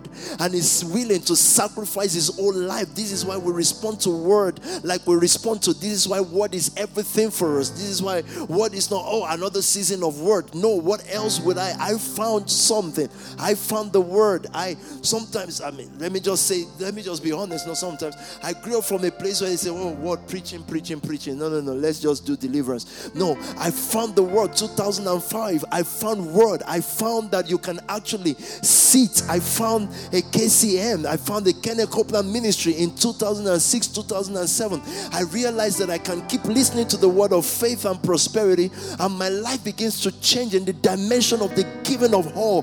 My old chemistry is adjusting to that, and I became without knowing. So, this is not the becoming of, oh, when, Lord? No, I outgrew that because I'm just sitting on the word. I'm praying almost all night in the spirit, praying, praying. And I didn't see 15 years after. I couldn't have seen it because it's not happened before. But I found great pearls. So holding on to that one great pearl, what begins to happen is that your body and your destiny begins to align to the pearl, depending on what price you are willing to pay for it. So I have faith. I had faith. I didn't have faith in many words. I had faith in the word that I encountered. And I remember the day God said, Take 10 pounds and go give to KCM. I didn't know that in that pound or whatever is the all of this. It was in that. And I kept doing it and I kept doing it and I kept doing 15 years after, still doing it, still doing it because I found something. You see, this treasure is not something I'm willing to share with everybody. The Bible says, Don't even cast this pearl before a swine. He said, What it will do is it will trample on it because it's not food. So, but, but God wants you to take care of your livestock. So you give them food that is worthy for pigs. But for this treasure, you don't try to convince one or them whoever and say, I just want you to know this is real treasure. No, he found it, he even hides it, he, he cherishes it so much that it doesn't expose it to criticism. Uh, I just want you to know what my parents said about. No, it's treasure. It's not, it, it's not, I'm not trying to hurt you or trying to detach from you. It's just so much treasure to me that I don't bring it out in family meeting. I, I just want you to know the preaching of today is like, no, you know. Um, I've got friends that I grew up with. I don't share the word with them. Now that we seem to be in some sort of contact, I don't share a word. They even want to talk about Spark Nation, da da da. It's a topic I shut down. Like, not even talk about how bad. They just want to say, oh, wow, you guys are great. I'm, I'm, like, yeah, yeah, yeah. So, how are you? How are your kids? How is your family? How are you? Oh, wow. Mm, wow. We don't talk about swag because it's I. You don't understand. I found this treasure in a secret place. I found it. I know it. I found something. So even if you're a friend from babyhood, whatever you are from, you would have to seek it for me to start talking to you about it. You, I don't need you to commend it. You can commend it, and I'll say, "Yeah, thank you, thank you, sir, thank you." Yeah, wow. Yeah. But I'm not going to start talking about it. You will seek you would have to pay the price for seeking. Because most time commendation ends with what can we do together? And I'm thinking, no, this is about doing something together. You, you don't understand. This is treasure. It doesn't need you to be sold. It doesn't need you. It doesn't need your approval. If it's not treasure, I would have to seek your approval. This is treasure. So I don't mind holding this. Look, those who really have God don't sell it. They don't mind holding it for 50 years. This treasure and that's why nobody should tell you, well, you know, all those pastors they just use. No, no, I'm saying no. Before I found you, before you came to the NXTION family, I found the treasure. If I what made you stay in the NXTION family was that you saw the conviction of the guy that was speaking, and you know that these people have found something. So I, I can, I'm sorry, very sorry, sir, man. Uh, I can lose you. It's the treasure that I must not allow you to let me lose. So you can go, but you ain't taking that treasure with you because I found a treasure the kingdom of heaven. So you see why we don't bother about how many years people have been saying, oh, buy a house in Nigeria, build a house in Nigeria. Just keep something for you. I'm saying that's not the treasure I found. The treasure I found is the word. And you see this treasure, it is you can you, you can trade it any in any nation. It doesn't matter. I don't need a house to be the treasure. So when we're going, I didn't build a house. We're converting a school to a house. You understand? And that's within a week of just finishing that because we found the treasure. Are you listening to me? That treasure, I feel the Holy Spirit wants me to tell someone that treasure is what the devil wants to take with from you. See, when you're sitting in that guy's house and you fools start with, it's harmless. I'm just going to their house to hang out. But your family house is there. Go to connect. Go into the house to just chill. That's the treasure Satan is looking for. God showed me years ago when the news media and everything started attacking you, Tobi. When they say you've done this, you've done that, you've not done this, you've not done this, da da da da da. It is that treasure they are looking for. That's what they want. But I'm not given that. Because it belongs to transaction with nations. So I don't even know why I'm stopping on this, but I think God wants me to emphasize on the treasure that is in you tonight. And God is saying, don't, don't just say it's Christ, amen, hallelujah. It is Christ, yes found something. I found something in 2005. I can bet my life on this thing. I know how to use this treasure to get the presidential seat of five nations at least. I know how to. So when doubters are talking, when everyone is talking, they're, they're, they're talking, they're trying to tell me how to do things. And then they say, Oh, so what's your opinion? What do you think now? I just say, Thank you very much. I will be going now. It is treasure. I'm not being rude. I remember going to a meeting um, in one of these big associations.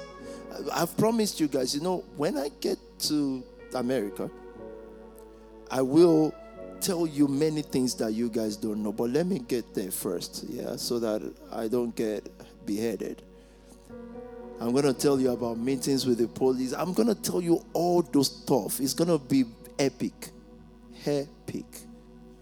Seriously, epic. Stories like when. I shouldn't start saying it now, yeah. Stories like when I went into an authority place and they said, you know, you're going to meet the next guys now, but they will tell you not to talk to us anymore because they want you more than us. So, but please, can you keep talking to us so that we know what they are trying to do? That's within their own carcass, the same people, the same uniform. And then you get to the next one and say, "Oh, you can't even talk to." I say, "Exactly. I'm, when I leave here now, I'm just gonna tell them." So, oh, excuse me, what did you say? Yeah, what you heard, like. You're telling me not to tell them because they told me. So you people have to talk to each other and agree on who is who. oh, that's gonna imagine me saying that, writing it with details and email. I've got everything. It's gonna be out. But not now when we get to America. Maybe I should stop with this tonight. No, maybe not. And someone looks around and say, I've sold everything everything. No, you still have tomorrow. You've got to trade that future even in. So I realized that everything that comes against is just looking for that truth. So this Satan is fishing for it. Because what you found, you found in your secret place. And the best way to get treasure of someone is to give them something they treasure. So give them something else, they will throw away the treasure they found. So that's what Satan tried to do with Jesus. Jesus has found something. He takes him to the mountain. He said, Look at the old word I'll give you. But Jesus found the word. He found understanding for the word. And Satan quickly comes with substance He said, Take this. If you take this, you'll be fine. And Jesus started giving him back the word. Now, the problem with most of you is you quickly want the word to produce for you so that you can say it's working. Uh-uh. It must understand that you treasure the treasure you found. The best treasure place for you is not the contract that you signed or the, the website you built, it's your SoundCloud. That's your treasure field. If if somebody understand those SoundCloud, that's the treasure field. I know you want to open SoundCloud, I mean, uh, website. You want to do this. You want to. Men are usually filled with activity, and if you, if you, if you're not careful, you see, I've told you, when people write books and say all these things, right? They will tell you how they made it. Lies. The treasure God has revealed to you, upon that treasure, there is silver, there is gold. There is, it is not the oil company, it's not the job you got. The treasure is the word. I found it in 2005.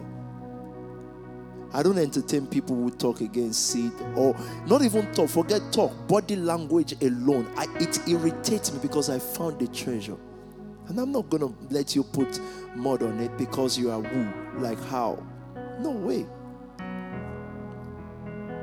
So for me, in those days, uh, you know, I used to pray with one of your pastors and when I'm singing my treasure, I'm there weeping on, on, I mean, kneeling down, we're praying, we're praying, I'm crying, but they don't get it. They think, oh, that song touch him. No. You see that treasure, I'm gonna guide it with my life because I know it. It is on that treasure that you came. You didn't come on the fact that I drive a car or I look a certain way. No. You saw conviction. Now, the, the, the, the, expression of my conviction is my is the, the expression of that treasure was my conviction. My relentlessness my my willingness to go through thick and thin because why why would i go through thick and thin and stay at the job? How do i say this? Someone needs to help me tonight. There's a treasure that is bigger than the conviction that you see should I put it that way? Why do things not move us? Why can we be lied against and people are lying against us, putting us in chains and whatever? And we just say, let's go. Fine. I'm happy because there's a treasure that is bigger than what you see. How do I put this now? So what you see is that oh, Peter is so resilient, passionate, and on the job. No, I've got treasure. That's bigger to me. So, again, I repeat what you see is the conviction. I've got a treasure that is bigger. In that treasure, that's why I rest. Because it's like you've got, I don't know how much is big money to you. Someone listen, give me big money. Don't don't be silly, please. You can stop putting zero. But what what would you classify as big money? Let me see the comments, please. What would be big money to you? And don't be silly as well. Don't say 100k. Please don't do that. That would be insultive. But give me something. So don't go overboard. Don't start saying Z Leon or something. But just give me a reasonable figure, please. I need someone to give me that, please. Don't try to impress me. Just and at the same time, don't say 100k because that will not help us. 100 billion. So, if for Obi, that's Obi something something. If for you 100 billion is the big figure, how much 100 million, Charlie? That's that's insultive on PO, you know. But okay, okay, fine, fine, Charlie. One billion. Okay, fine. Charlie, I think you should delete that comment. That would be very insultive on your boss, really. No, not true, trillion. Calm down. So let's just say, let's just say 100 million. Let's say, let's just say, let's just say Okay, people are gonna impress me now. people, people are actually trying to show other people that I don't think small. Okay, so okay, I'll stay with Charlie. I'll stay with Charlie. White people are usually very reasonable and progressive. Oh no, no, 100 million is too insultive to take as a treasure. So back to the scripture now. Imagine you, imagine that's money to you. Let's say 100 billion. How much rest would you have? You rest. Now, for the treasure I found in 2005, it's more than that for me. I don't know how to express this thing to you. That's why I said only faith and spiritual stuff can the Holy Spirit can interpret this to you. I'm sure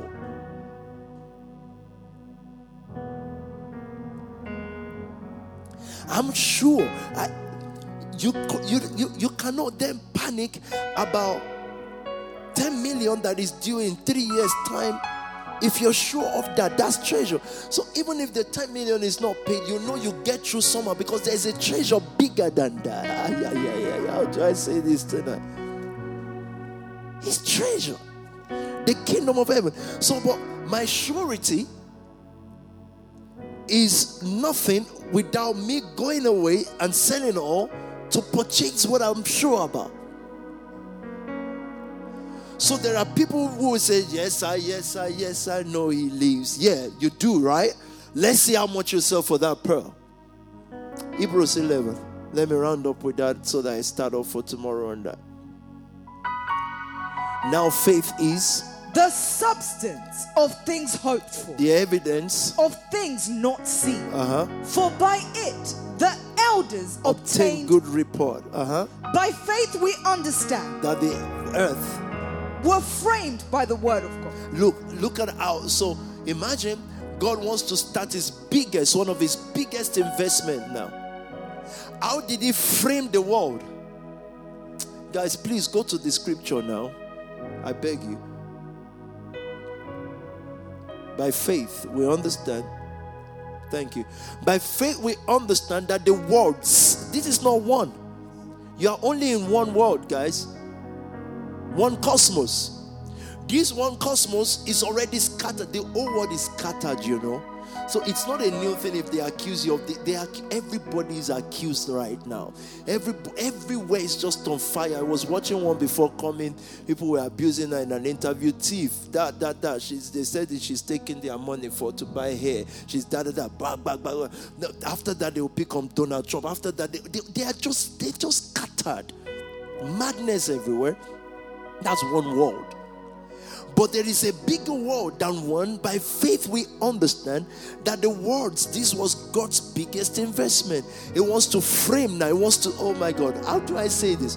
So imagine Malika Abrahande. You want to set up a company. How do you do it? You want to set up a one billion dollar world company, right? One billion pound world company. How do you frame it? By word by faith, we understand that the words were framed by how? By the word of God. So it did not frame the world, frame meaning put in structure. It did not frame it by pillars, by wood. It didn't go and carry a wood and start putting it by the word. The word. Are you listening to me tonight? By faith, we understand that the words, the, the biggest thing, I, I just said one word is already, man cannot even figure it out. Not to talk of the next one and the next one and the next one. The things that we're yet to see. Meaning, this is bigger than us, and yet everything was framed by this same word that I'm speaking to you, by the same word that is on the SoundCloud, by the same word that is in your Bible. This is the power of God. By faith, we understand that the words were framed. We do not know, we understand. Why do we understand something that we may use it? So some people believe in science, some people understand science. Why do people understand it? So that they can use it to the advantage. Are you listening to me? So when God speaks to Abraham saying, I will make you, he wants him to understand the efficacy or the the indefatigability of the word. So he only gave him a word. He didn't give him money. He didn't give him Bitcoin. He didn't give him investment. He gave him word. He gave him ability to obey that word and says, if you believe this word, you will become a great nation. I will bless you and you will be a blessing. So the greatest capital he gave him will demand that he forsakes everything and follow a word. That's what people around you cannot comprehend. That you're just going to hear word. How? The words were framed. So now, say, but in other churches, you don't spend this much time in the word or for word or for prayer or all that. Yes, because they are supposed to know it. You are supposed to understand it. So they are supposed to know it so that church pews can be filled every Sunday. So people will say, I've gone to mark my religious register, right? You are supposed to understand it so that you can be a blessing. So when he says, I will bless you, he wants him to understand empowerment to prosper so that he can empower others to prosper. Do you understand that? God actually took Abraham to school. It's the school of the blessing so that when he is blessed, he can be. So you see why God, so it's not just a word, I'm blessed, I'm blessed, blessed to be a blessing. That is knowing. People will know that clap. You clap. You say, wow, wow, wow. No, He blesses you so that you can open a school of the blessing. That is why you cannot be like other Christians in God. You cannot be. You have to understand. By faith, we understand. How do I progress that kind of thought? You begin to see the people who understand it. There were people who heard faith. They heard. They clap. They say, wow, wow. The, the people who say, um, People will say, I, I praise God. Ah, God's power on the internet. Oh, God's power is the greatest power. Hallelujah. They know of it, but they have not understood it experientially. They don't know it. So now, why does God get us into positions of difficulty that we may know his power. Are you understanding this? So that we can teach other people his power. Now, if God gives you a company and say, own a nice shield or munchie or whatever, build me a one. Remember, it's not built for you and your family, your wife and your husband. Uh, build me a one billion dollar company. It says, you, then you say, Lord, it's um, it's difficult. God say exactly. I need you to now start framing you frame. Let me see what message says in that verse 3. You frame. So maybe we should stop with the frame tonight. You set the structure in place. You don't know what it will be like first, but you set the frame. Eh. Are you listening to me tonight? So God says, if you don't understand the word, you cannot frame anything. So, but what gives you understanding? Faith. You're looking at that word. Faith is what tells you that there is no other way than what you're hearing. So, without faith, you would say to you, There is other ways. Um, I'm just going to get a mortgage and, and then I'm going to get into the property business by doing this. Da, da. No. Why did you abandon that and sold the money? Because faith. Faith is saying it is not the building I need first, it is the understanding of how God framed. We will get God's result if we use God's way.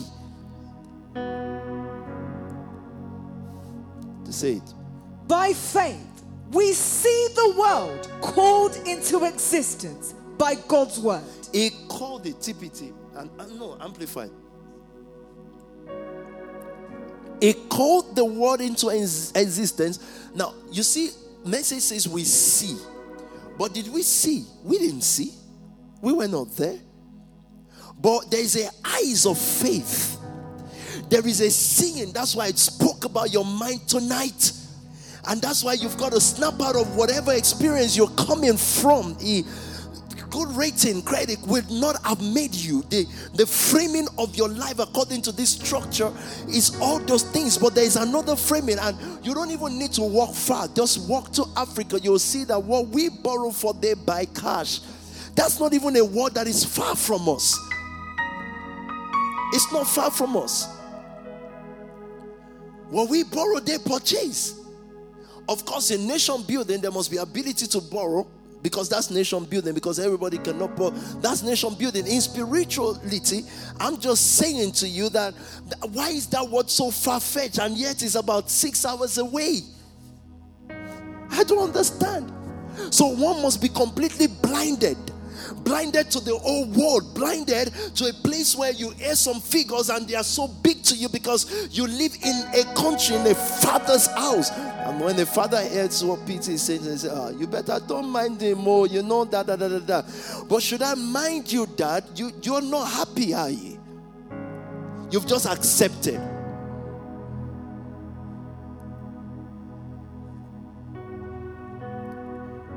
And you'll be surprised that that is not a Christian. If Satan offers that man one million, ah, it's not.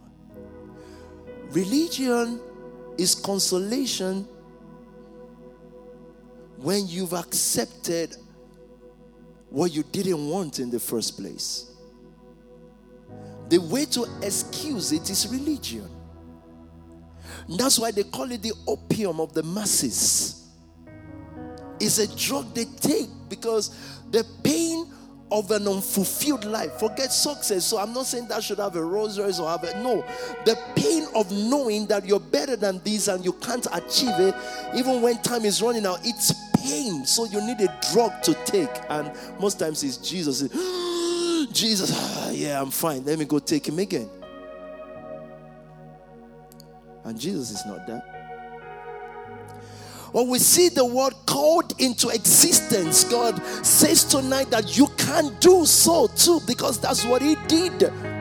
For as He is, so are we in this world. So you cannot give up on the word calling into existence because He actually calls calling framing. So when you're at the point in your life where you are saying those things, you don't wait to make the first million to begin to believe that you are building a billion dollar company because you're saying it, and you're saying it because you know. Don't forget, you've actually come out of your country, you've come out of your father's house. In other words, don't forget that you're not you're not sizing up success by the people you used to know. Your size of success by the people you want to know. That's the first check many of you must pass when we're talking about faith, guys. Because success can become, oh, I now have a law firm, or I now have a medical practice, or I now have a shop. And that's better than the people I used to know. He said, uh, uh, uh, uh. God is able to do exceedingly abundantly. Of course, you must appreciate every progress. You must appreciate that you are able to stick your neck out of the numbers. But God says, no, it has to be based on the people you want to know to start with.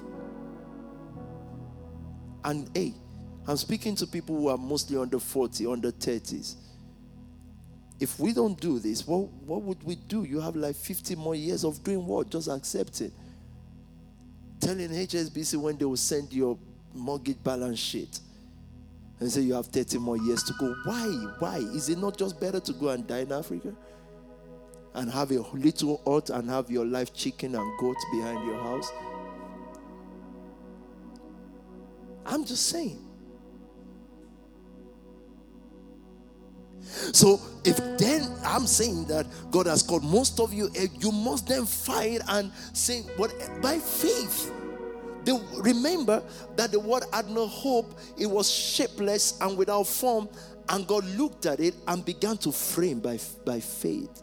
Now, and began to frame by words, but by faith we understand it. So some of you prematurely graduate from the school of word that's the most important schooling until it dawns on you and you know, I found something. At that point, nobody is persuading. Your mom is calling, dad is calling, uncle is calling, pastor wants to have a word, da da da. You've already lived past all that. There's a conviction of steel. There's a, in fact, it's a condition. You are, you are persuaded beyond persuasion and telling you on news this happened, that happened on news, you're completely dead to that world. That's why God calls some of us to tonight.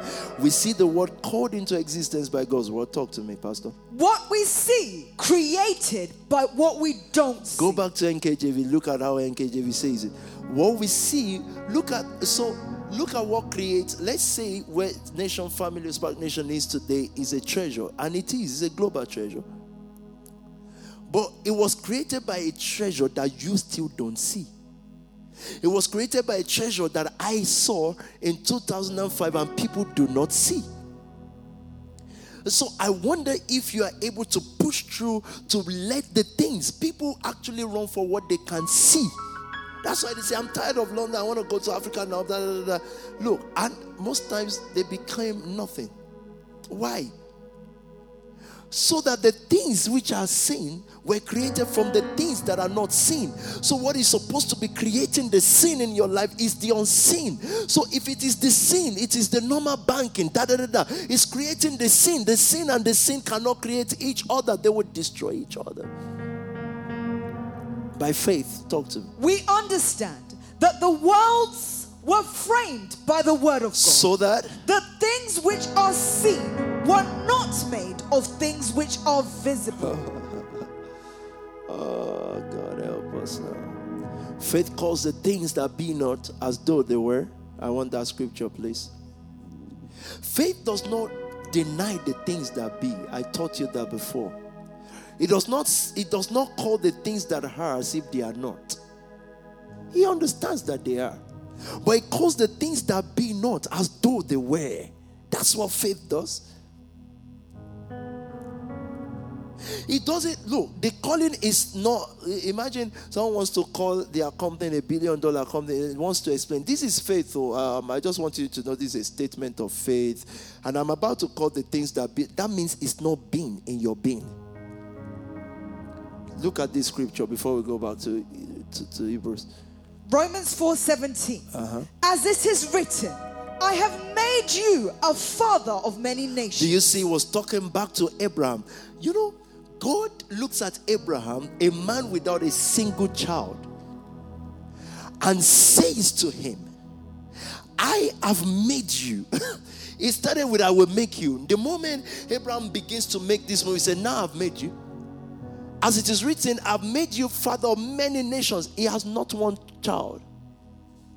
So I wonder why you're still walking in this doubt and afraid of tomorrow. God says He's made you something, a newspaper, this one, this one says you're nothing. God says, I have made you.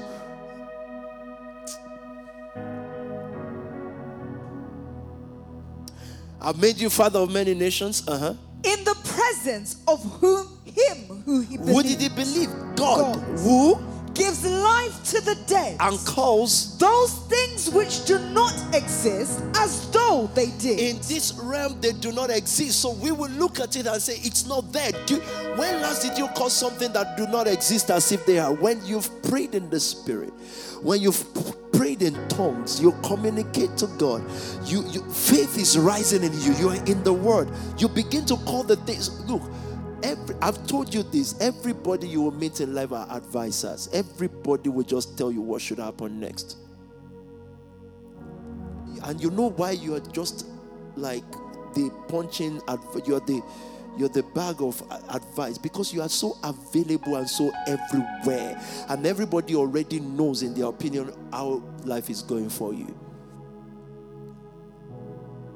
You wear it so they know, they smell it and say, I smell BS, said it's on you. You know, sometimes the smell is on you, you just don't know. It's on you. So you go bath and see if you still smell BS. He who gives life to the dead. So God actually waited for Abraham to completely die because he wants to give life to him if he's going to be father of all nations. He cannot be father of all nations by bearing children like every. So when the story of your life seems peculiar and everyone around you want to force you into a story, like let your story look normal, normal. Just know those are people to run away from. They are armed robbers they are not looking for the story of your life. They, there's a treasure, and they don't even know what they're doing. They'll rob you. They don't know. In the, I love the fact that he said, in the presence of him whom he believed. Look, he needed to put that scripture like that because that's why I said, conclude it first. That he said, I will make you. It has to be a concluding matter in your note. So you've believed that. That's why I started with that. Otherwise, haven't said all this. You just say, oh, pastor said that, but you've left it. You've forgotten why. I said, put it in your note that let's reach this agreement that it will make you. So he said, in the presence of him whom he had believed. So Abraham's faith had become stable. Nothing is moving this faith. My given faith, there's nothing that can move it. It's not, it's not, it's immovable. It's not, it is not subject to having or not. It's not subject to good times or bad. It's not subject to this or that. It is stable. My following faith is stable. It's not subject to what some people now think and advise or with the situation of things now. Don't you think it's time to begin to think, oh, I've believed something. Maybe before you advise me, check what I've believed. Do you understand that? Yes, I should go and study a course. I should go and do this. But did you find out time to check? What have you believed? What is your persuasion? In the presence of him whom he had believed, then the Bible says, God who gives life to things that you think is dead. You look at a person's life and you didn't pray about it, you didn't seek God, you just advised them do this, do that.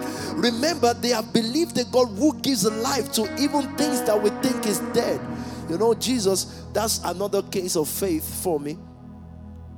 Jesus gets to the house of this girl, and the Bible says her parents were crying. I have to divert and go there again.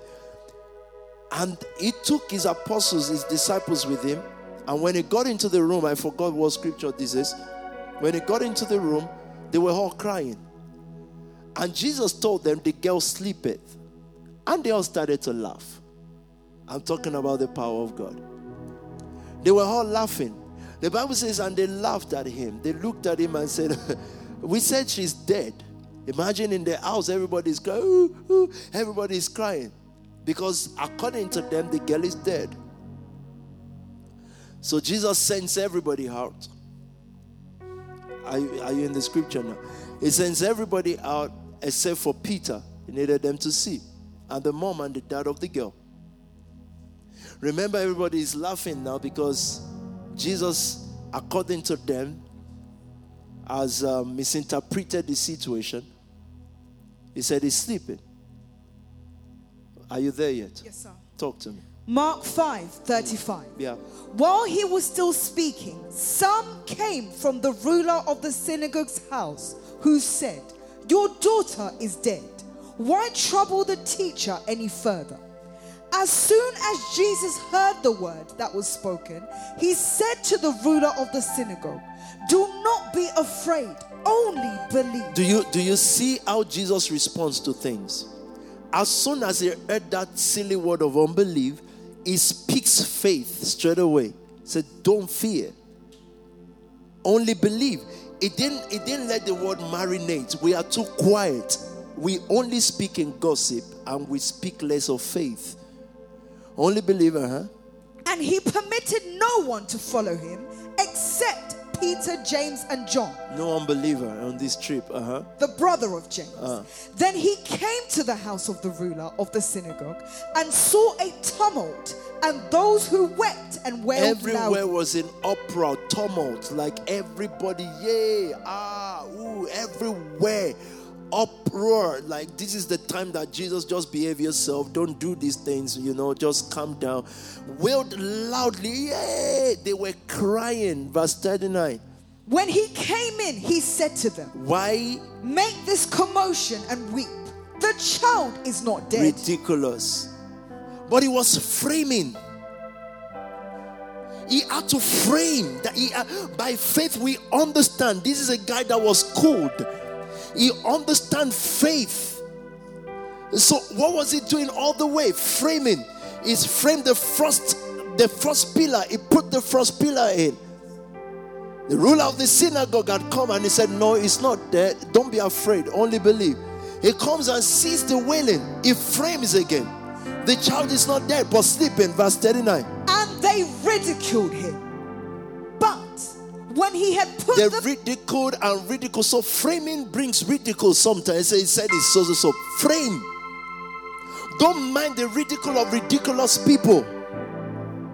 The populace, the masses, or whatever, they are not meant to believe with you.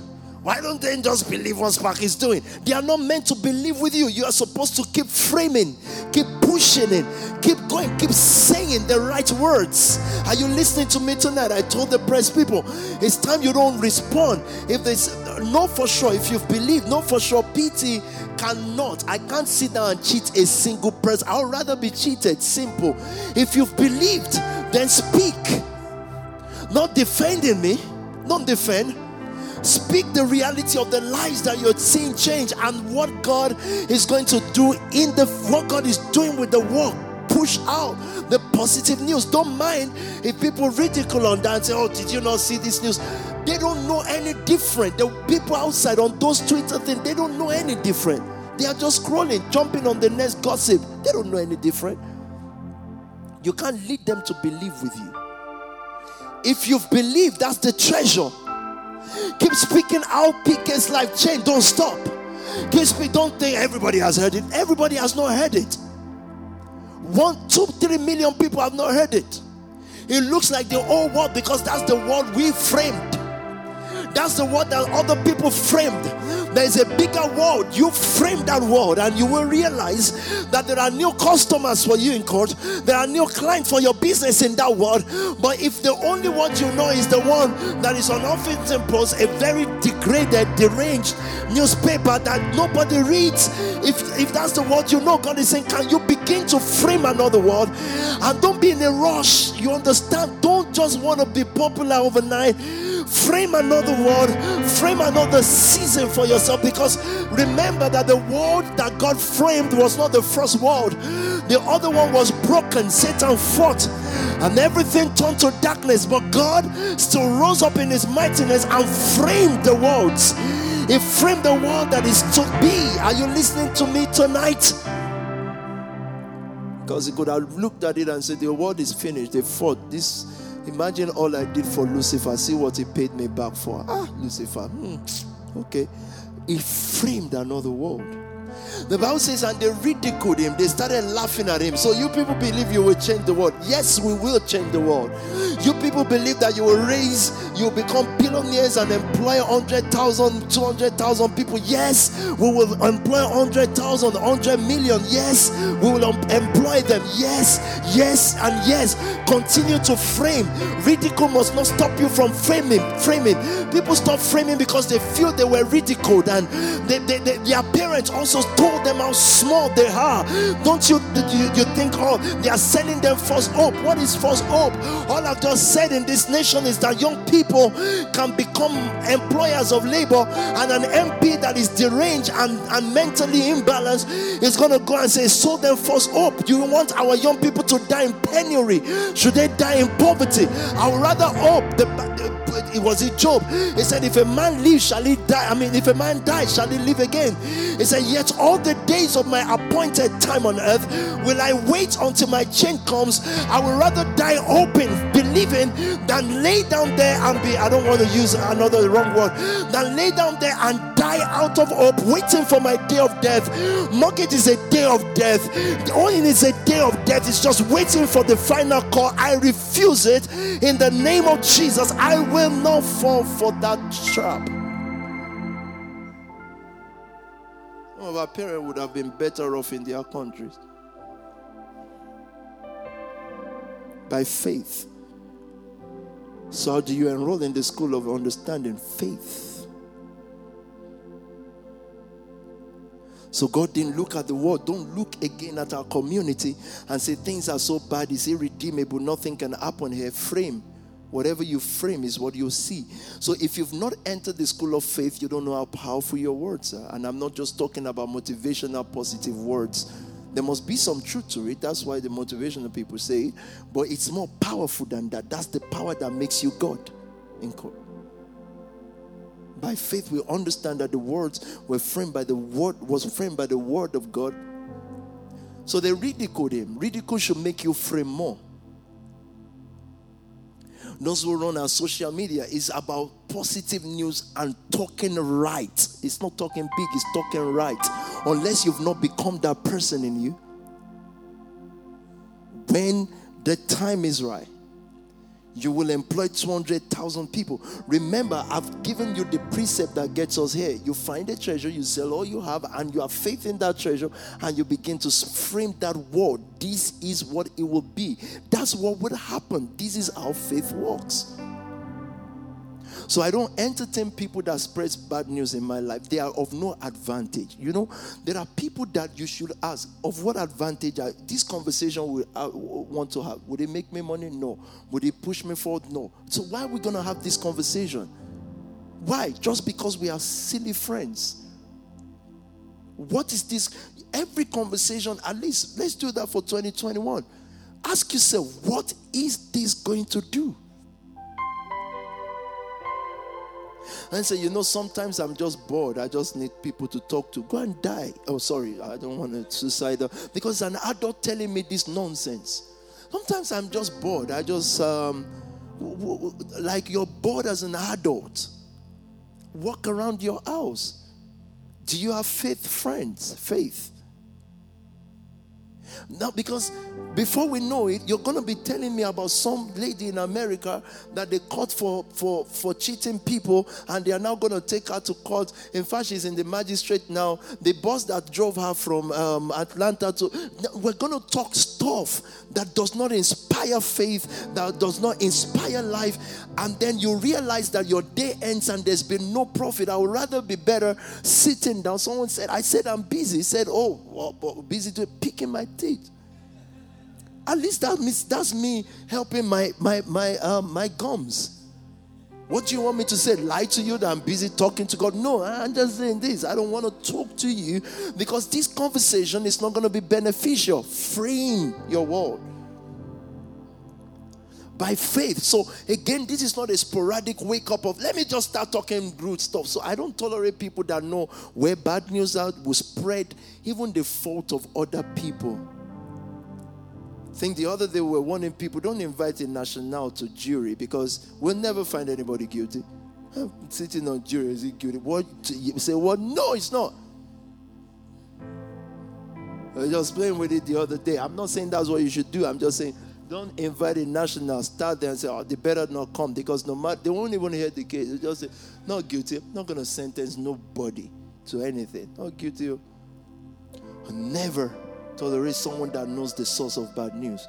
Never tolerate someone that knows the downfall of another person in the name of trying to teach you. So, a parent had just finished gossip, gossiping. I just want you to know so that we're careful. How do I sell hair? Do what, what's my own? No, liar. You just want to talk. No, no, because you know what those things do. No, I told I told someone about liars. You know liars, yeah. You know the problem with lying. Your spirit will believe it's true. So when you speak positive word, it will be lie to your spirit. Because your spirit is conditioned to lie. Do you understand it? So when you say, I'm blessed, to you is a lie. You will not accept it because you're used to lying. You understand? So you will not accept that you are blessed because everything that comes out of your mouth is a lie. Anyways, faith. So go back to your Bible. Now, now, someone say, "Oh, but uh, it's the Bible or not SoundCloud?" Is the, the, the, SoundCloud? I've, I've never come on SoundCloud to read the book of Tobi Adegboyega. So please, and you know when you're reading the raw Bible, you know you sleep. You know you just sleep. So, but when you listen to SoundCloud, make sure your Bible is there. Check the things like use it as your Bible study. Pause the tape and just go through that scripture yourself, finding whether the things that you thought is true. They ridiculed him, and then the ridicule made him make a pronunciation. So some ridicule is just so that you can make pronunciations. But when he had put them all outside, he said, Come, go outside. He isolated himself from the ridicule or the the, he, the, the, the performing of miracle places private, guys. And there are people you have to put outside of your faith lane. You know, the days you used to be excited, I thought you wanted to impress your parents with how much you gave. For that just caused problem because they just wanted it. They just said, huh?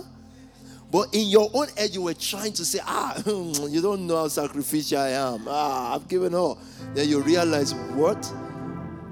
You're wiser now. When he had put them all how? Uh-huh. He took the father and the mother of the child and those who were with him. And he entered where the child was lying. Uh-huh. Then he took the child by hand and said to her, Talita. Did you, did you see why I mentioned that in the relationship of power, it is not about your pastor laying hands on you and all that is fine, whatever. There's a contact place that is more powerful. Jesus did not lay his hand on her head and say, Jesus, hallelujah. No, he did not look for where the heart pump is and start breathing. I breathe on you. Look at what she did. Power now. Oh my God. The kind of power that was in that room, the power that others did not see, it was in a latent state. They can't see it. They heard it, but they can't see it. Look at what Jesus did. Extended his hand.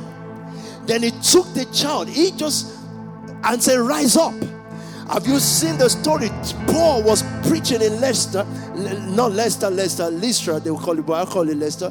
He was preaching there, and the Bible says there was a layman. Oh my God. Paul was just preaching. I don't even know what he was preaching about. The Bible did not record it. But there was a layman there. And Paul did not lay hands on him. Paul said, Get up. He said, Because he saw faith. There's a kind of seeing of faith that is more than the pastor is going to hug me and pray for me. Uh, there was a faith, he can see it.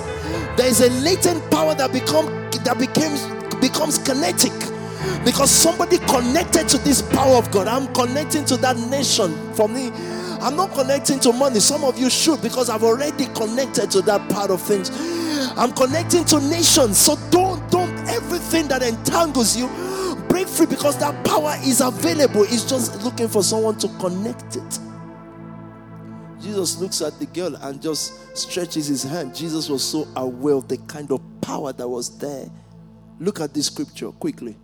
Acts 14, verse 8. Talk to me. And please. in Lystra, a certain man without strength in his feet was sitting. He was feeble, he can't stand. So he was sitting, a cripple from his mother's womb. Uh-huh. who had never walked. Uh-huh. This man heard Paul speaking. What, what was framing again? Paul was speaking the gospel. So this is why Jesus will say things like, For the Spirit of the Lord God is upon me, for he has anointed me to preach. When the word is coming out about giving seed, about prosperity, there is a latent power in that word. The problem is that you walk away from that word and you get into a mind. You just enter your soul and say, Oh, it's seed, it's seed time. Oh, one. No, there is a power available. The Bible says Jesus was teaching in a house one day and the power of God was present. So, oh God, how do I say this tonight? The man heard Paul speaking. Paul, Observing him intently with intention, Paul was looking at this guy. Uh-huh. and seeing that he had faith For by healed. faith we understand. He realized that this guy understands that the word, the Bible says Paul was preaching.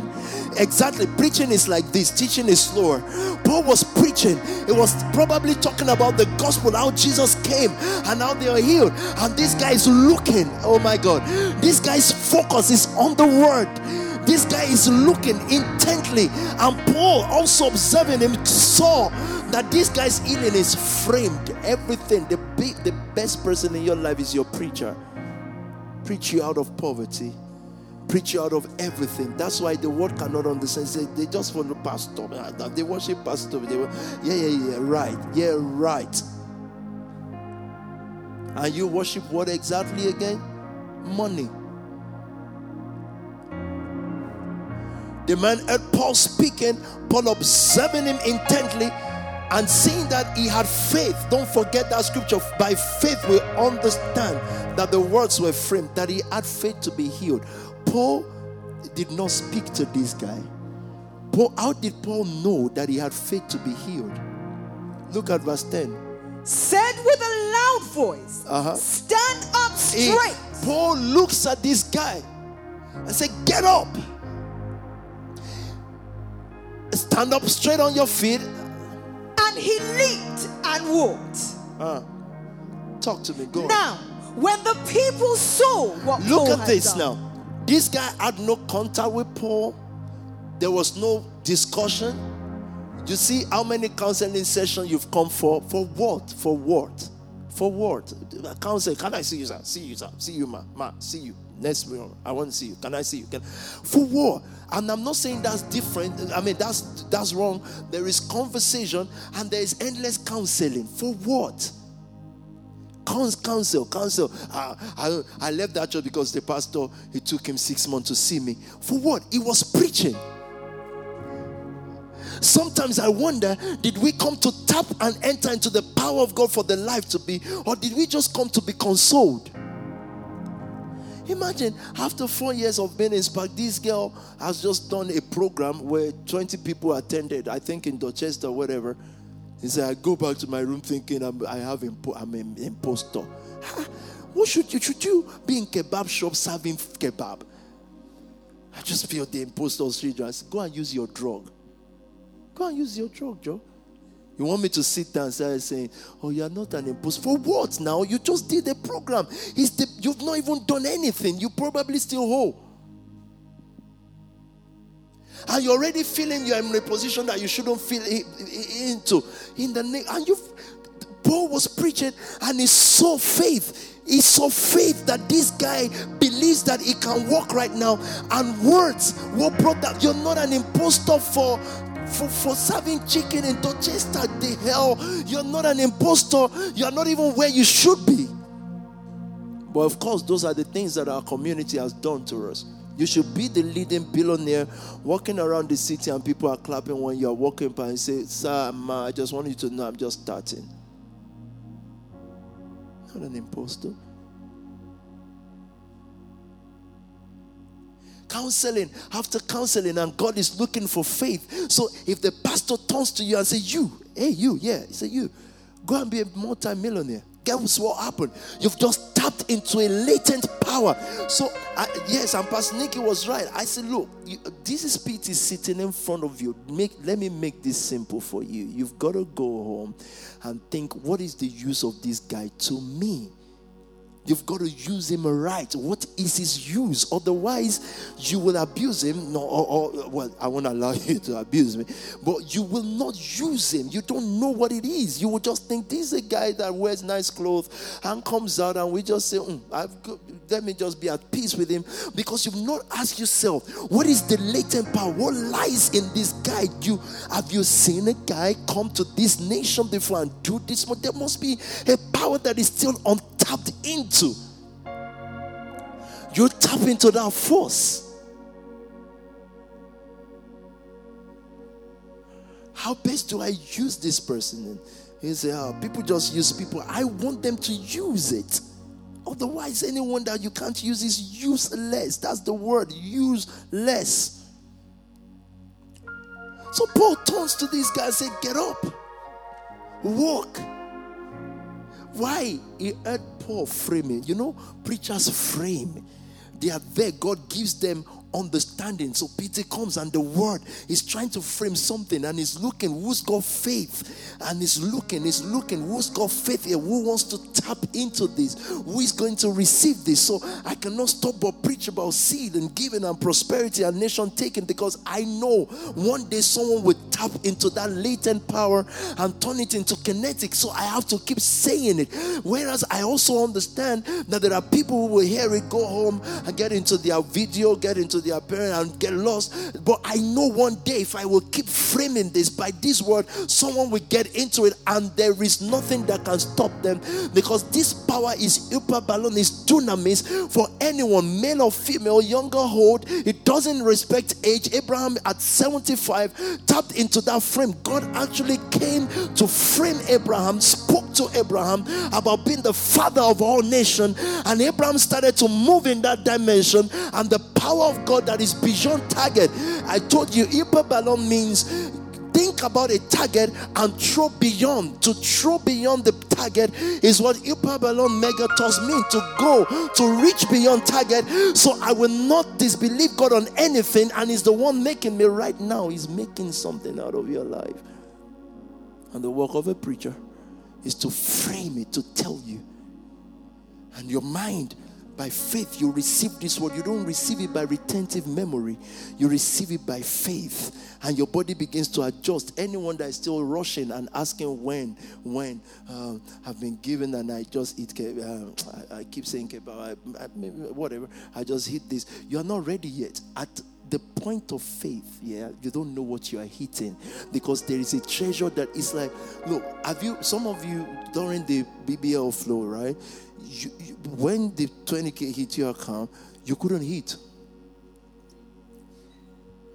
I've given someone 5k before and said, for five days I can not sleep. I said, okay, yeah, whatever there are some money that comes in your hand you can't eat. You you don't have appetite. Anyone ever experienced that before? I know you're embarrassed to say how much it is, but you don't have appetite because all of a sudden you believe, wow, what a world now. Hallelujah. You're just good.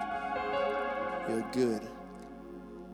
There is a treasure. You, so when we tell stories of we ate chicken and cheese, I'm saying that I didn't even know. I found something. So it didn't matter what it is.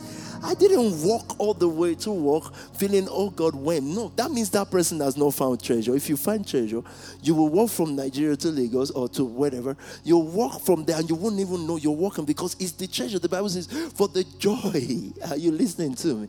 You, we didn't even know time. It is now, before what sake I can say 15 years, 15 years. I'm just saying that for your own benefit. It doesn't feel like 15 years. Have you seen the story of Jacob in the house of Laban? This guy just found a girl and for seven years, this guy, he even used his own stupid mouth to say, I've worked for, Lee, um, for, for, for Abigail or Rebecca for 14 years and it looks like 14 hours. No, seven years was. And the guy said, Oh, really? That's why I cheated him. And then he said, Another seven because he found something that he refers to as treasure. The reason why you keep dragging feet is because it's not treasure yet. So 15 years to me, and I've not missed Nigeria once. I've never thought of it. I don't know why people want to go on holiday there or say, oh, I'm going. Uh, and say, 15 ah, and you've not been home. Ah. I always say this, ah, ah, ah. And I'm there, I'm thinking, what should I say now? I said, Oh, how long have you? I said, 15 years. Ah! Like, like, like there is some, like, I don't understand. Even you are here like three times a month. You're in London. So why is it, ooh, hee, ooh, why? Why? I don't understand. Well, for those who are there and like it, because because why? I found the treasure. So those 15 years of walking, like this is three, four days of preaching to you every every week. It looks like 15 days. Well, I hope God don't hear that and say, hey, really? It looks like 15 days. and I say this from the depth of my heart. It doesn't look like time, and I don't mean anything. I mean, with due respect, I'm sure my parents may be watching, but I don't miss you. I love, but I don't. I just don't remember because there's a treasure and there's a time for everything. Miss. And so that's not heartlessness, it's just that you found something. He told him to get up. The power, the, the latent power is unspoken of. God is just waiting for people to tap into it. To get into that power is by faith. Now let's reverse to all the scriptures that we've missed. I need to stop now. Then he took the child by hand and said to her, Talita cumi, which is translated, Little girl, I say to you. Oh God, I love Jesus. Uh, go on. Little girl, I say to you, arise. Immediately the girl arose. Come on, guys, let's go back to scripture. Go, go on. It's fine. They'll get there. Immediately the girl arose and walked, for she was 12 years of age. And they were overcome with great amazement. But he commanded them strictly that no one should know. He didn't go to do it for public stunt. He commanded them not to tell anyone. We'll get there later. Look at this kind of power. That's the kind of life I want to get to. He stretches his hand and says, Little girl, call her. Say, Talita cumi. Get up. I love it. And God wants to make you a billionaire. You know, He's just going to say, listen, make billions. But His voice is not different from your preacher's voice. This is what He's saying to you. You see why I started with culture and tradition. So if I come out tonight and say, Nikki, be billionaire, let me tell you straight away. Pastor Nikki is a faithful woman. She's doing her best and all that. When she gets home, tradition and culture, everything will fight it until she surrenders. I won't just have it. Then it is by herself she will begin to explain. She will say, I should be a billionaire, but you know, huh, I know what God is going to do. Then she will start putting arrangement. She will start, I'm just using her example, as example. She will start saying, Yes, that's why we need to raise by CM. Hallelujah. She's now, she's not, it's not faith. She's just trying to tell. She's not going to tell me I don't believe, but she's going to arrange something. Jesus said, just like Paul did. Little girl. Get up. Know what God says to your NXTION family? And He's been saying it, and that's why I want, when I say arise, fulfill destiny, I'm speaking to the little girl that God who gives life to the dead and calls the things that be not as though they were. Be that God now begin to speak and then you will have people that are still in the same church. When you speak it, they say, yeah, yeah, I know, I know you are talking by faith, but now let's talk reality now. Well, bro, I don't know what your own reality is. You can go with your own reality, but I speak that which is my own reality. And this is what it is. Now, again, it is silly for you to then say, My reality is I will have one billion tomorrow. You know you haven't paid for treasure up to you know it. So stop it. Talk to me. In the presence of him who believes. Okay, let's leave this for tomorrow. Go back to Hebrews 11, verse 3. By faith we Did understand. you read the amplified one? Did we get there? Please, man. By faith, that is, with an inherent trust and enduring confidence. It's an inherent trust, is an enduring confidence. It doesn't ask when. Because the when is always a now man, because it's not seeing billions in his future. I don't know. Again, how do I explain this? I say, do you ever dream of it like now when you were doing all your kitchen potting? I couldn't dream of it because I was it.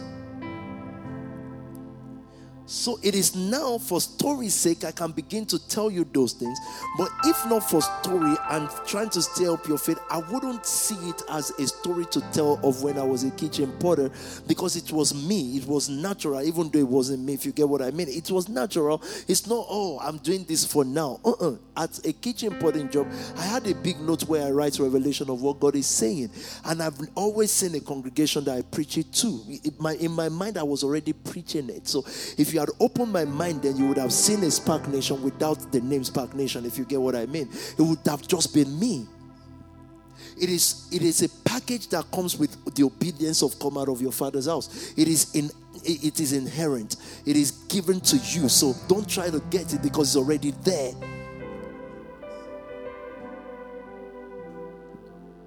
May God give you understanding of this. And enduring confidence in the power, wisdom, and goodness of God. The goodness is what tells us that He knows the plan that He plans towards you. You just know that your life cannot end bad or ordinary. You are not afraid of sudden terror because you know it is impossible.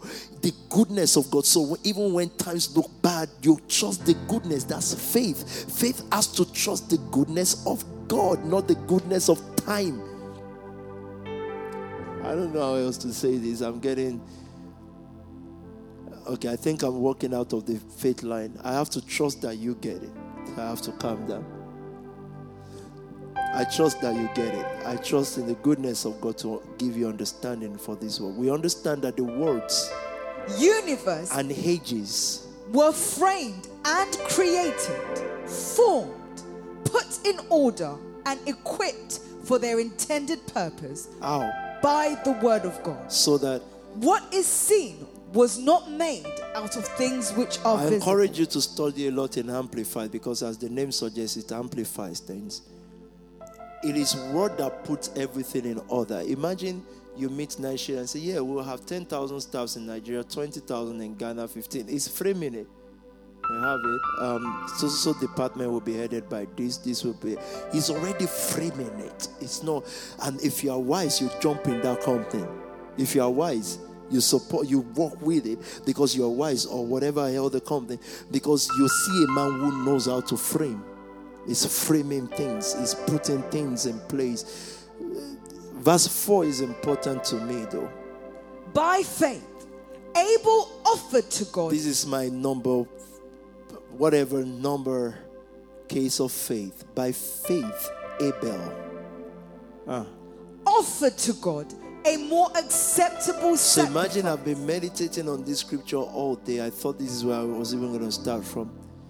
It is the offering. This offering was by faith. This guy is going to tap, go back to NKJV for it. He's going to tap into a latent power of death, yet speak. But he showed in his offering is more than a story of Cain and Abel. You know, they just told us that, you know, in Sunday school, the most important thing for them is that Cain killed Abel. I don't know why death of Abel is the most important when offering is the, this is the first recorded offering in scriptures.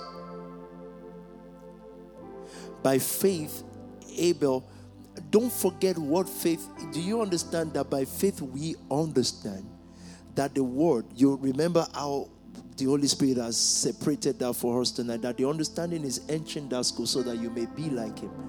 By faith, Abel now did something.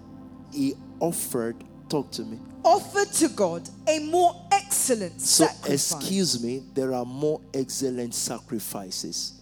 All sacrifices are not the same. They are not. You cannot tell me, well, you know, even if it's the widow's mite is a bigger sacrifice because that's all she's got. Pastor, I just want to bring my widow's mite to you. Says, I saw, oh, I didn't know your husband collapsed and died on your way here. I didn't know he's now in the mortuary. Since when did you become a widow? Here's my, I just want you to accept my widow's mite. Liar, non giver, unbeliever. There, you're not a widow. Why are you giving the mite of a widow? Wait till he dies, okay? He's fine. Son, by faith, Abel offered to God a more excellent. So my own meditation is God. I didn't know there's a more excellent. Another scripture says a better sacrifice. So it was brought to God, and God sees it as the same. Like they were offering. So, and as a matter of fact, as far as God is concerned, Cain is fine until he killed his brother. There's no problem with their offering. It's just that God says, I prefer the more excellent one. But until he decided to kill, God did not rebuke him. he was still God's son.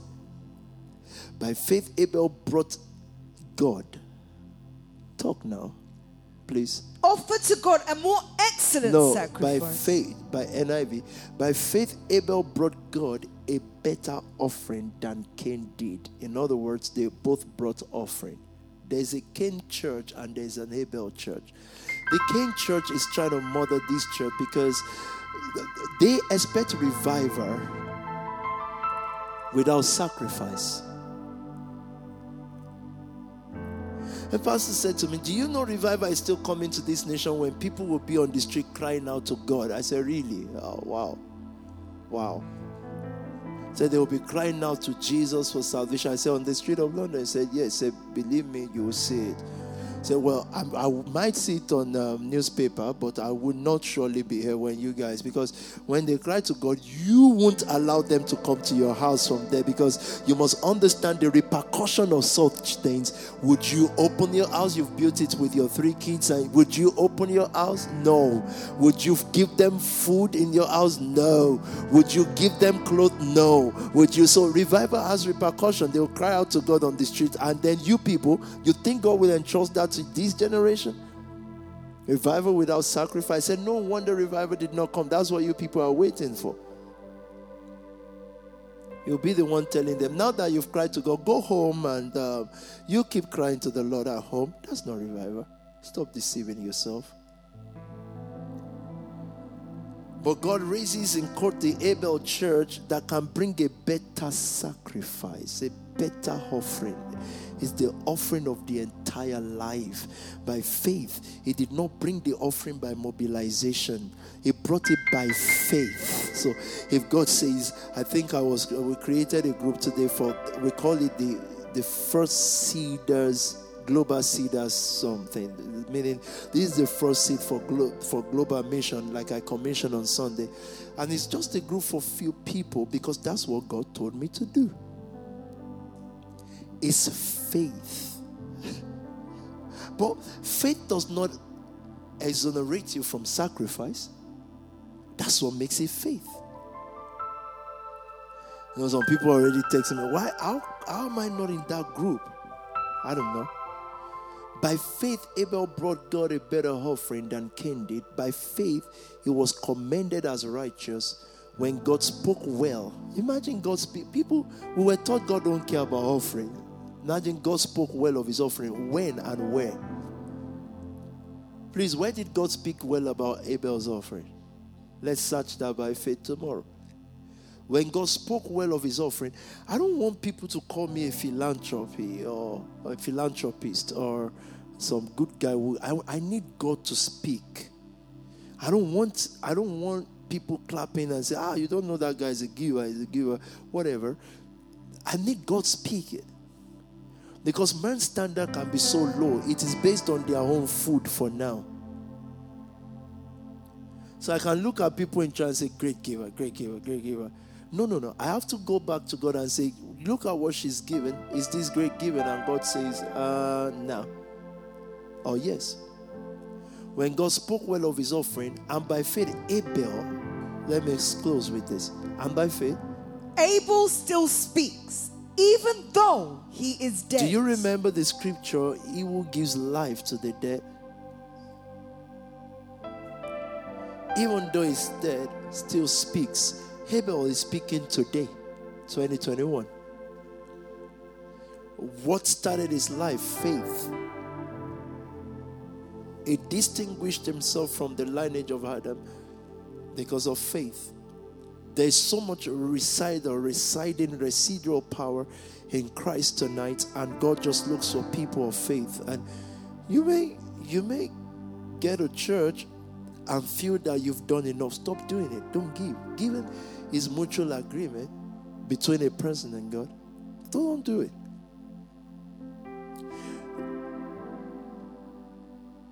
My treasure, let me stop with this tonight, otherwise we'll get into something else. My priority. Who can compare to Okay, let me just say this. Um, the last instruction was don't give, so that would not be right. Give. And it shall be given to you. Because then your spirit will begin to move in that dimension, right? Some people say, My spirit is above that. Or give, and it shall be given. Good measure, press down. Everyone whose heart is stirred. We've prayed for the women, but don't expect a special service where I'm breathing on you and laying hands. There's even COVID, sorry, so we can't. But for all the women, what I've said is in Jesus' name, rise up. It's simple.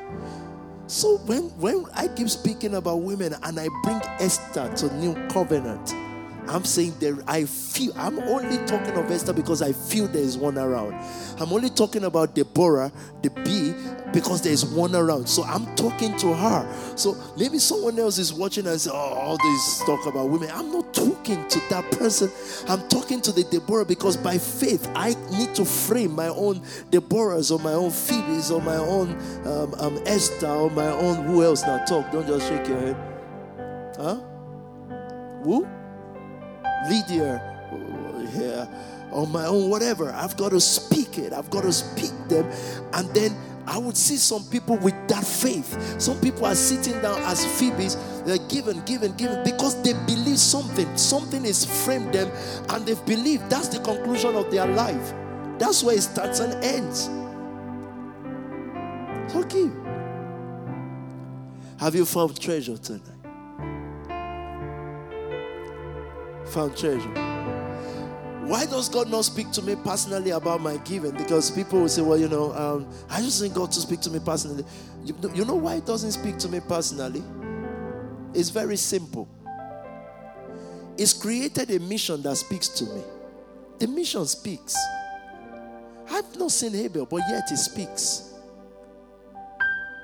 So I've heard about assignment and I've seen a treasure. So it's God's man that speaks to me. I must just look. If it takes me time to investigate the life of my man of God, I've got to know this is a selfless person. I'm not selfless because he wants to be a philanthropist, selfless because of the word.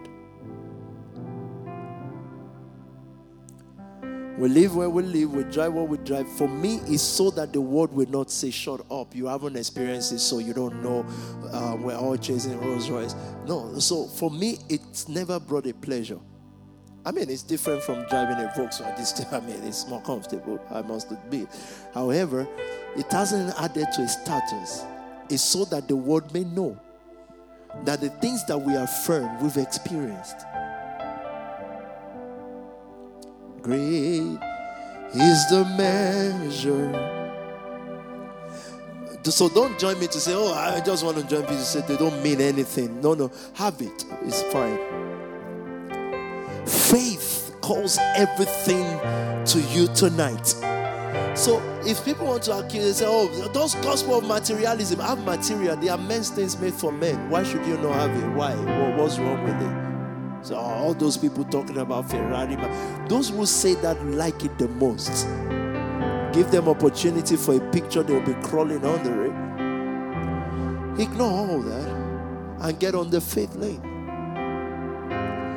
The lady's given is it is it is for some of our sisters it is more excellent giving kind of thing. It is what it is. We don't compete about it. Listen, there are soul winning and seed and prayer, anything spiritual, I compete. I just don't like people doing better than me on it. I don't like it. And say, oh, I'm not like that. You're not like I'm like that. I don't like it. I don't. I just don't think it should be. In life, if you want to buy more clothes, more cars, you want to marry more husbands, more wives, that's fine. But when it comes to what God is doing, I can't tolerate it. I'm sorry. It is what it is. By faith, Abel brought God a more excellent offering. God is not going to stop until you guys get, until we get to a place where when people hear pastor and giving, they will never think about money. They will never again be saying, oh, those pastors, they will see a set of people that are so blessed without tithe and offering. Because that's the only thing Satan is trying to use. Is ah, oh, those pastors just collect people's money. They just collect people's money. Since when did people start having money?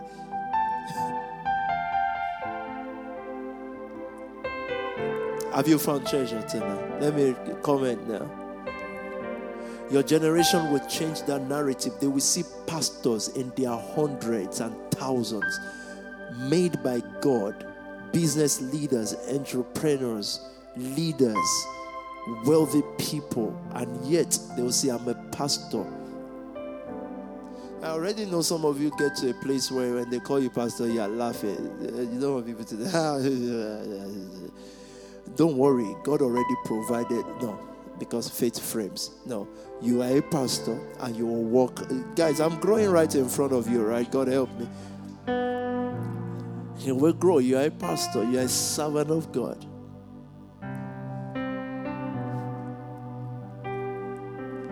You find treasure. My treasure, my priority. Who can compare to you? Great is the measure of your royalty, minister, you true my treasure, my priority. Who can compare to you? Great is the measure of your royalty, Mister. You know, as I closed my eyes to sing, I saw what I always see most times, always most. So those are very contradictory words, but it's always most times. Writing, I see a pen writing. Now, two days ago, God explained what that meant to me because I know I, I read Malachi 3. Then those who fear the Lord spoke one to another, and a book of remembrance. God, I understood that the writing is not him writing something in memory of you is an inscription, is inscribing something on something. You know, like a tattoo. So it's, it's tattooing it, it's writing it on you, what you are. I saw it so clearly. Then after that, I saw a vision of a plant, very green, just rising up. Listen, it's blossoming period. Now, someone would have faith for that. No evil can befall you because you're going to see. So, I think our seeding for this month and our global seeding, whatever the case may be, is us delegitimizing Satan by our standard, especially over our women. We're just saying there's no legitimacy of an ordinary life that is tied to. I'll leave that. Let's sing that so that I can share the grace. Look, everything I've said tonight, the power of God is available on it. So it depends on how you tap into it. Who can compare to you? Great is the measure.